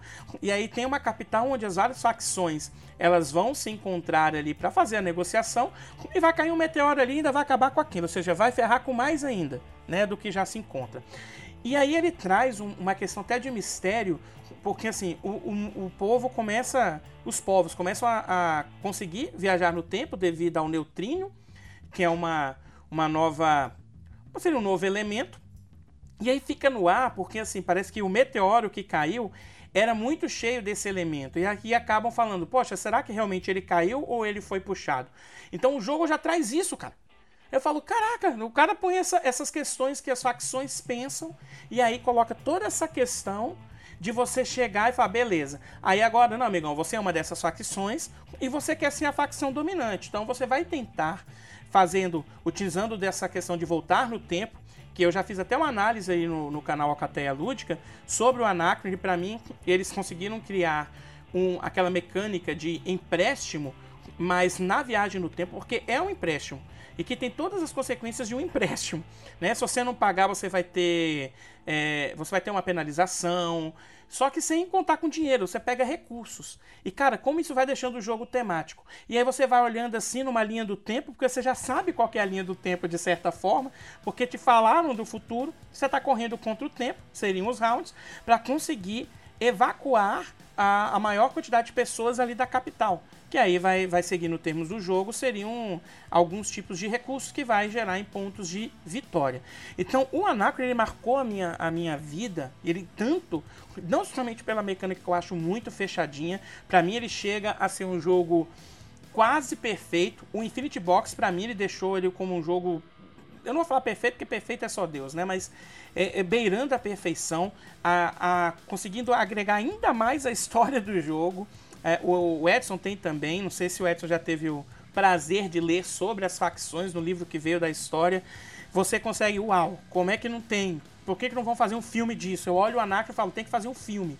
E como isso mudou a minha vida. E eu acho que quem joga e pensa um pouquinho nisso, começa a perceber que cada vez mais esse tipo de, de divisão que tanto tempo existiu, ah, é Eurogame, é Ameritrash, é Wargame, tá, tá tudo se juntando em, em algo que seria mais um híbrido. Hoje você vê Eurogames com temáticas maravilhosas, você vê Ameritrash cujo cujas mecânicas são muito bem implementadas, que algo não é só, não, não, se foca somente na história, porque eles começam a ver o melhor dos mundos e vai se juntando. E o Anacron me trouxe muito isso. E mais um ponto, porque eu sempre assim fui um pouco recluso em tentar ficar mais de três horas em um jogo, sabe?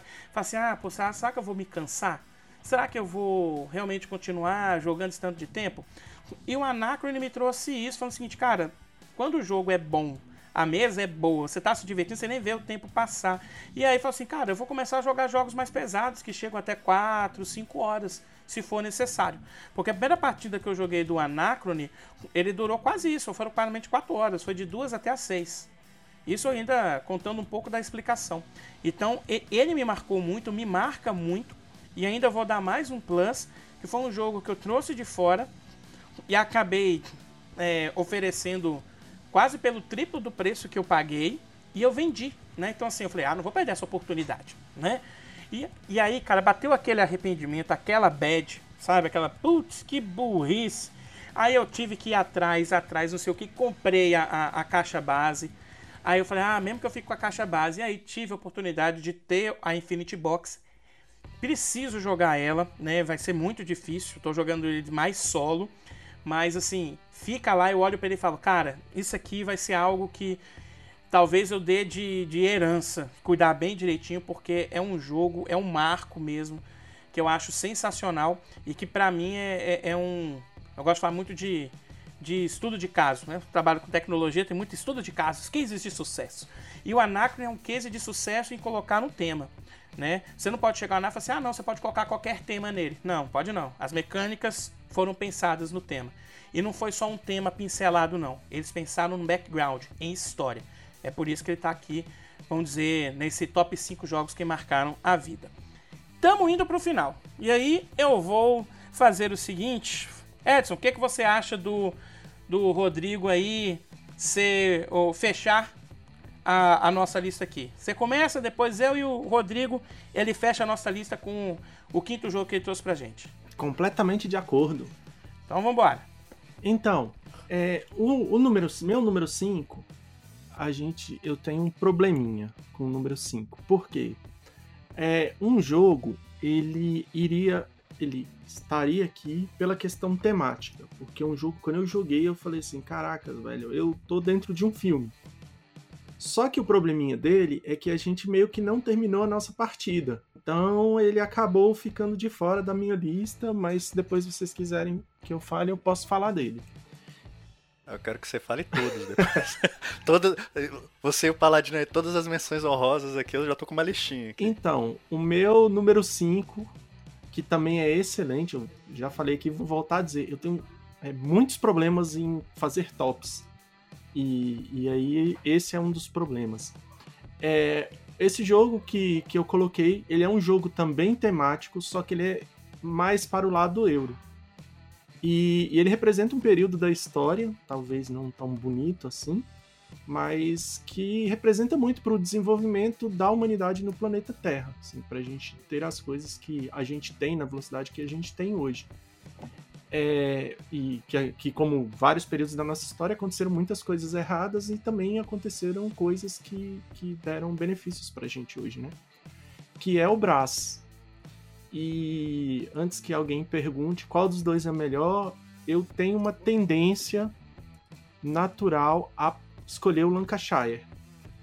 Mas para mim os dois são excelentes e estão juntos. Às vezes eu jogo Birmingham, eu acho Birmingham mais legal e às vezes o Lancashire, eu, eu acho o Lancashire mais legal, e na maioria das vezes o Lancashire eu acho para mim que é um jogo mais redondo. Que é o jogo que é mais parecido, se não igual, que o Braz original que foi lançado lá atrás. Braz é um jogo que a gente está na Revolução Industrial e que aparentemente as regras é, é um jogo ele é pesado, mas ele não é tão pesado pelas regras eu acho que para mim ele é mais pesado pelas decisões que ele tem. Porque na sua vez você tem cartas na mão, você vai usar duas cartas na sua mão para fazer duas ações, ou em algumas situações ou em alguma versão você usa as duas para fazer uma, uma ação só. É, e as cartas elas têm nome dos lugares normalmente e tem indústrias. Então é, é um jogo que se passa é, em duas fases. Na primeira, a gente tem ali o, o mapa de, da Inglaterra, né? Na primeira, ela se passa na era dos canais, é bastante histórico, que as coisas eram transportadas pelos canais e você vai construindo indústria, você precisa construir a parte de, de carvão, a parte de ferro também, a, a, as extrações, né? E, e, as indústrias também de você tem a parte de, da, da indústria de algodão e nas, né, é, em alguns jogos você tem a parte da indústria de cerâmica, acho que se não me engano no Lancashire, no Birmingham, você tem a parte de cerâmica, não lembro se no Lancashire tem também. E você vai. É um jogo que você vai jogar uma carta, você tem a parte de fazer rotas, porque você precisa escoar a sua produção é um jogo também que ele é, ele é bem legal, que você faz a construção de rotas, mas não necessariamente só você usa sua rota. Qualquer pessoa pode usar a rota para escoar mercadorias. E, e, e, nessa primeira era era de canal, você vai criando a, as rotas para fazer os canais.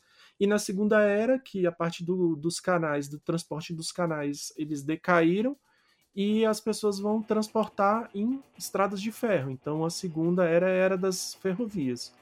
É, e, e, é basicamente isso. Para mim, assim, a, a, questão de, de tomada de decisão desse jogo, para mim, ele é muito legal. A questão de, tipo assim, o peso da sua ação, porque é um, um jogo que tem, não é uma mecânica, mas tem aquela característica que é cuidado, porque você pode estar tá levantando a bola pro seu amiguinho cortar e, no Lancashire, a cortada do amiguinho pode doer bem mais do que no Birmingham. o Birmingham, ele tornou o jogo mais amigável no ponto, ah, no ponto que você tem a cerveja. Então, assim, um dos grandes objetivos do jogo é entregar as coisas nos portos. No Lancashire, os portos podem fechar. E no Birmingham, os portos sempre estarão abertos.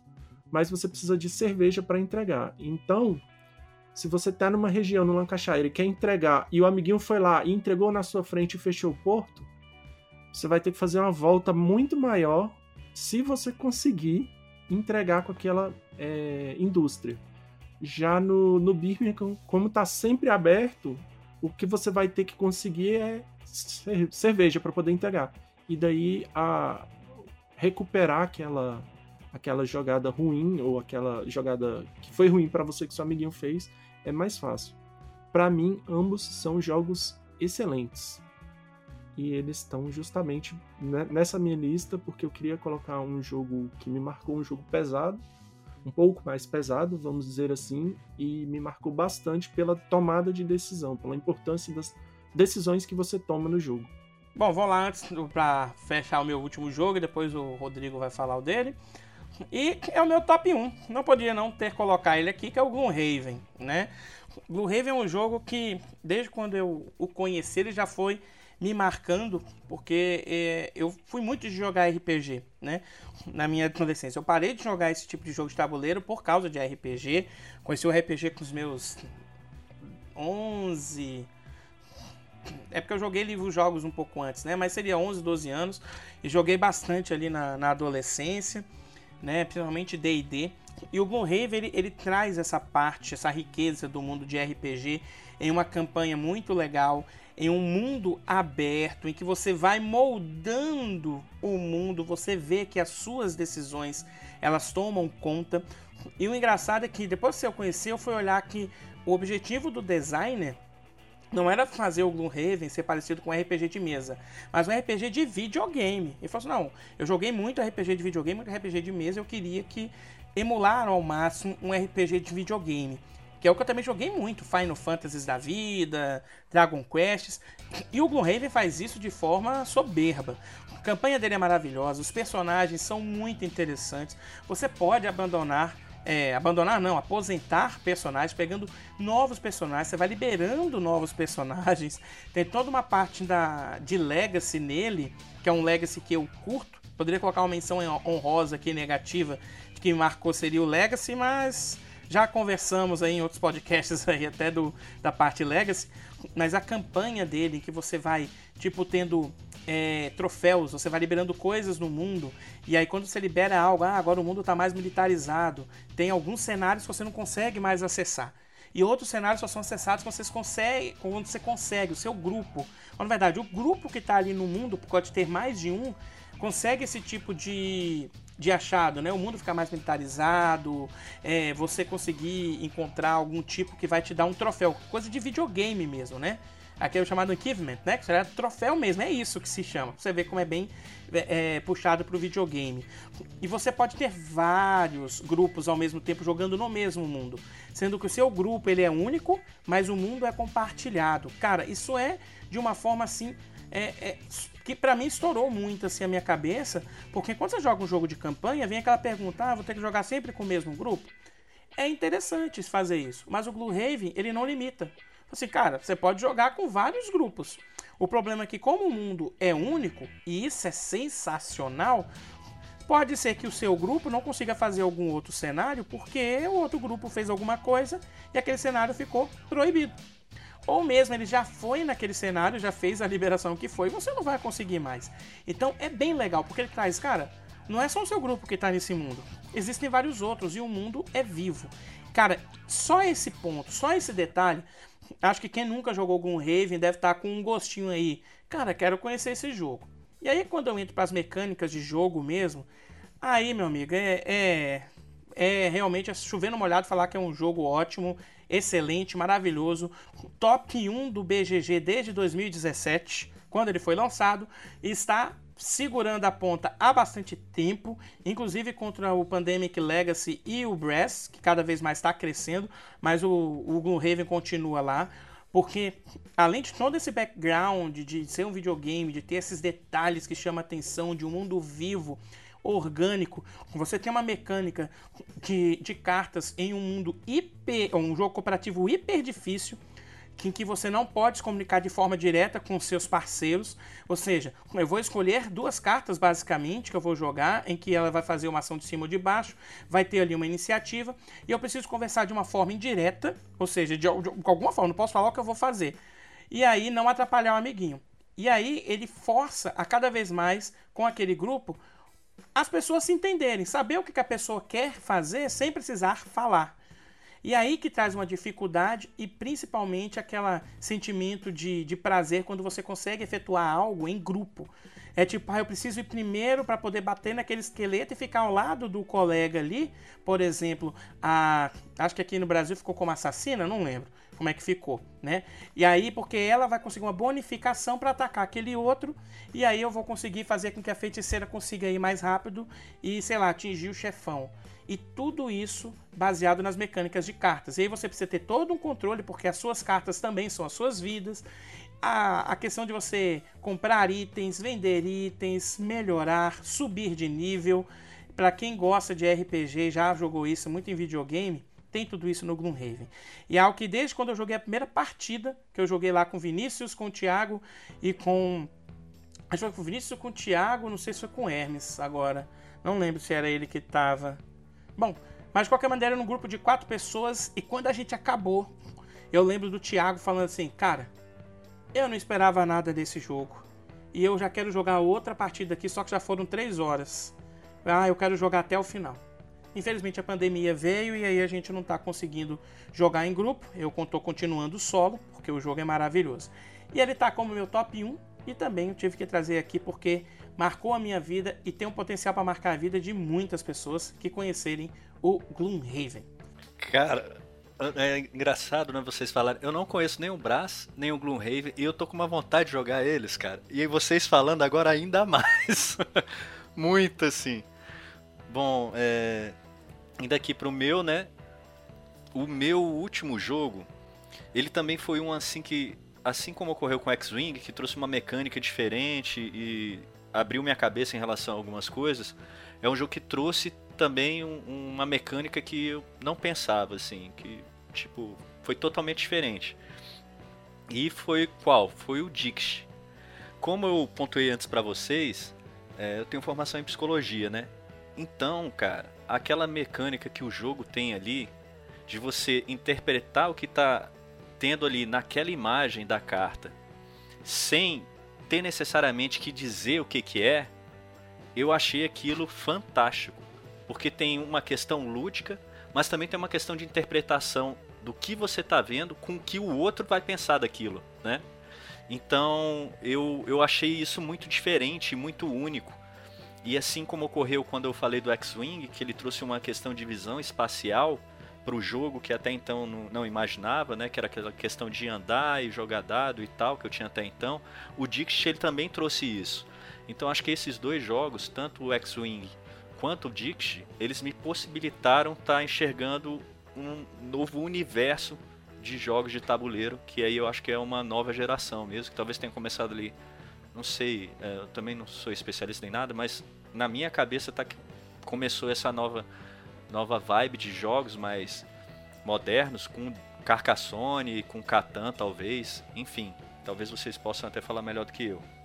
Mas o Dict ele disse assim, ó, cara, tá vivendo tudo isso que você tá pensando? Reinventa. Porque a mecânica do jogo do Dixie é justamente você falar uma frase ou uma, uma melodia, uma canção, né, pautada num, numa coisa que você está enxergando. E aí os oponentes, eles pegam também outras cartas com outras é, figuras e tentam colocar aquela tua fala na, na figura que eles têm. E aí todo mundo baixa, né? Vocês já devem ter jogado, com certeza. Ah, esse, todo mundo esse baixa e aí você todo mundo, né? É, é, esse também que é um carro-chefe para apresentar para todo mundo. E aí o pessoal interpreta ali o qual que é, né, que tem mais a ver com aquilo que você falou. E aí você não pode entregar tudo, porque se você entregar você perde, né? Se todo mundo escolher a sua carta, mas se você quer que a maioria escolha, mas não todo mundo, né? Isso eu achei muito louco. E também, principalmente essa questão da subjetividade, né? Porque ela vai de encontro e contra aquela questão do raciocínio lógico que a gente tem, né? De ah, não, vou deixar tudo amarradinho aqui e tal. Aqui, para você ganhar o jogo, você tem que entender a cabeça da outra pessoa. O que, que ela vai interpretar quando eu falar isso, né? Será que ela vai vir na minha carta? E na hora que e também ver a forma como os outros estão enxergando de acordo com as figuras que eles põem sem dizer nada. E aí depois você revelar isso, ele traz uma dinâmica que eu achei muito, muito, muito interessante, né? Sem falar que é um jogo que, por exemplo, eu já dei de presente ele para um casal de primos meus, depois para outro. Por quê? Porque ele sempre traz momentos de diversão muito legal. E até o pessoal que tem um pouco de preconceito com jogos, né? Eu já tive situações que o pessoal, ah, não, não tô afim de jogar, tal, não sei o quê. E aí, beleza, ficou de fora. Aí a gente começou a jogar Dixit, o pessoal começou a ver a interação que tava tendo. E a forma como as pessoas estavam interagindo ali com aquelas cartas. E essa questão da curiosidade, da sagacidade. E acabaram se envolvendo e, e também quebrando essa barreira que você bem pontuou em alguns pontos atrás, Paladino, sobre o outro jogo, né? Então eu coloquei Dixit aqui como o meu último jogo, que também abriu minha cabeça nesse sentido.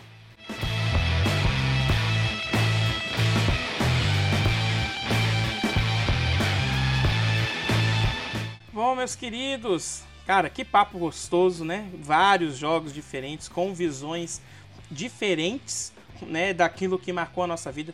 Tenho certeza que você que está nos ouvindo vai ter algum jogo que quando a gente está falando você vai remeter a isso também.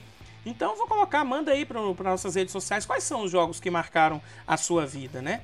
Dixit é um jogo que acho que todo mundo, pelo menos em algum momento, tem é, algum contato com ele, né? Aqui em casa mesmo teve um tempo, praticamente durante um ano, que eu tentei trazer a minha família, não somente a minha irmã e tudo, mas meus primos que eu tenho contato, a jogar. E Dixit foi um jogo que eu apresentei, mas acabou que assim, foram tantas partidas, tantas partidas, e só queriam jogar Dixit, que eu falei, não, deixa eu apresentar outras aqui, e acabou que eles meio que sempre voltavam a Dixit ali. Minha irmã é que veio se debandando pro lado e hoje já tá jogando outros jogos, né? Então, é um jogo bem viciante, simples e muito divertido, né? Porque Cara, quando você dá uma dica e fala, cara, essa aqui eu vou acertar. Aí quando você olha as cartas, você fala, pelo amor de Deus, como é que o cara tem uma carta dessa que vai ser. vai realmente atrapalhar a minha? Pro cara ganhar ponto, né? É isso aí, às vezes a pessoa fica, cara, como? Não é possível. Tá lendo minha mente. é muito. E atrapalha mesmo. Ah, né? demais, demais. Então, vamos, infelizmente a gente tem que, que dar aquele, aquele adeus momentâneo, né? Voltaremos com novos episódios. Queria aqui agradecer a você que nos ouviu até agora e pedir aqui tanto para o Edson quanto também para o Rodrigo aí fazer as suas considerações finais. Vamos começar com o nosso convidado mais do que especial, Rodrigo. A palavra é sua. Cara, queria agradecer a oportunidade de estar falando um pouco aqui, né, nesse bate-papo gostoso que a gente teve aqui até agora. Obrigado aí por me receber, Paladino e Edson. É muito legal esse bate-papo, é um assunto que a gente sempre quer conversar um pouco mais, né? Já que é uma coisa que traz tanta coisa boa pra gente, diversão. Mas eu acho que o mais legal de poder estar tá conversando aqui com vocês, além dessa questão de estar tá descobrindo e fazendo um monte de anotação aqui de novos jogos para jogar, é a oportunidade da gente também poder estar tá auxiliando a ludoteca, como você já pontuou. E mais do que isso, de verificar as outras utilidades que a gente vê no hobby também, né? Que é uma coisa muito divertida, mas tem muitas questões que a gente vê que trazem vantagens e benefícios aí para todo mundo. Eu acho que vocês foram muito felizes em estar trazendo isso aqui para o podcast. Então, obrigado aí por tudo espero poder ter contribuído um pouco também com a minha opinião e a minha visão. Então, agradecer mais uma vez a presença aqui do, do Rodrigo, no nosso bate-papo aqui, muito bom. Acho muito legal quando tem essa resenha do, dos jogos que a gente gosta, ou que sempre é bom para trocar experiências, né? seja para conhecer novos jogos, para ver a visão de outras pessoas também com relação àqueles jogos que a gente gosta. E agradecer vocês aí por acompanhar a gente e se tiver alguma crítica ou sugestão, só postar aí. Valeu! Muito obrigado aí, novamente, Rodrigo. Obrigado, o papo foi maravilhoso. Quando o papo é bom, a gente nem vê o tempo passar, só para você ver, né? E aí fala, eita caramba, o tempo já passou aí. Se pudesse falar mais horas e horas aqui, que falar sobre board games é muito bom. Então, muito obrigado. Obrigado pela sua ajuda à Ludoteca, mas também a, por essa visão que você trouxe. E é muito legal quando a gente traz assim pessoas que não estão criando conteúdo de uma certa forma, mas que vem aqui e passa essa visão de como os jogos são bons, como eles trazem benefícios e como existem jogos que marcam a nossa vida, trazendo muitas vezes aqueles sentimentos, sabe, de de lá na nossa infância, um carinho com relação às nossas familiares, às vezes algum detalhe, memória bem gostosa cabe com alguma amizade, e você vê o quanto que é benéfico você entrar num hobby e ver que ele traz tantas coisas boas para você que vale muito a pena conhecer. E essa visão que você trouxe aqui, acho que apenas fez aquelas carimbadas, sabe? Assim, gente, é isso mesmo, tá? Não é não, não é papo de vendedor, não. Não é papo de criador de conteúdo, não. É verdade. Eu sou um jogador e isso acontece. Então, obrigado, obrigado por participar também. Foi um prazer tê-lo aqui. E espero que você tenha curtido, porque eu tenho certeza que quem está nos ouvindo aí ah, gostou bastante aí das suas ah, colocações. Ah, curti demais. obrigado aí pela oportunidade de estar aqui. E a você que nos ouve aí, muito obrigado. Voltamos logo depois com outro episódio do Juntando as Peças, com mais convidados aí.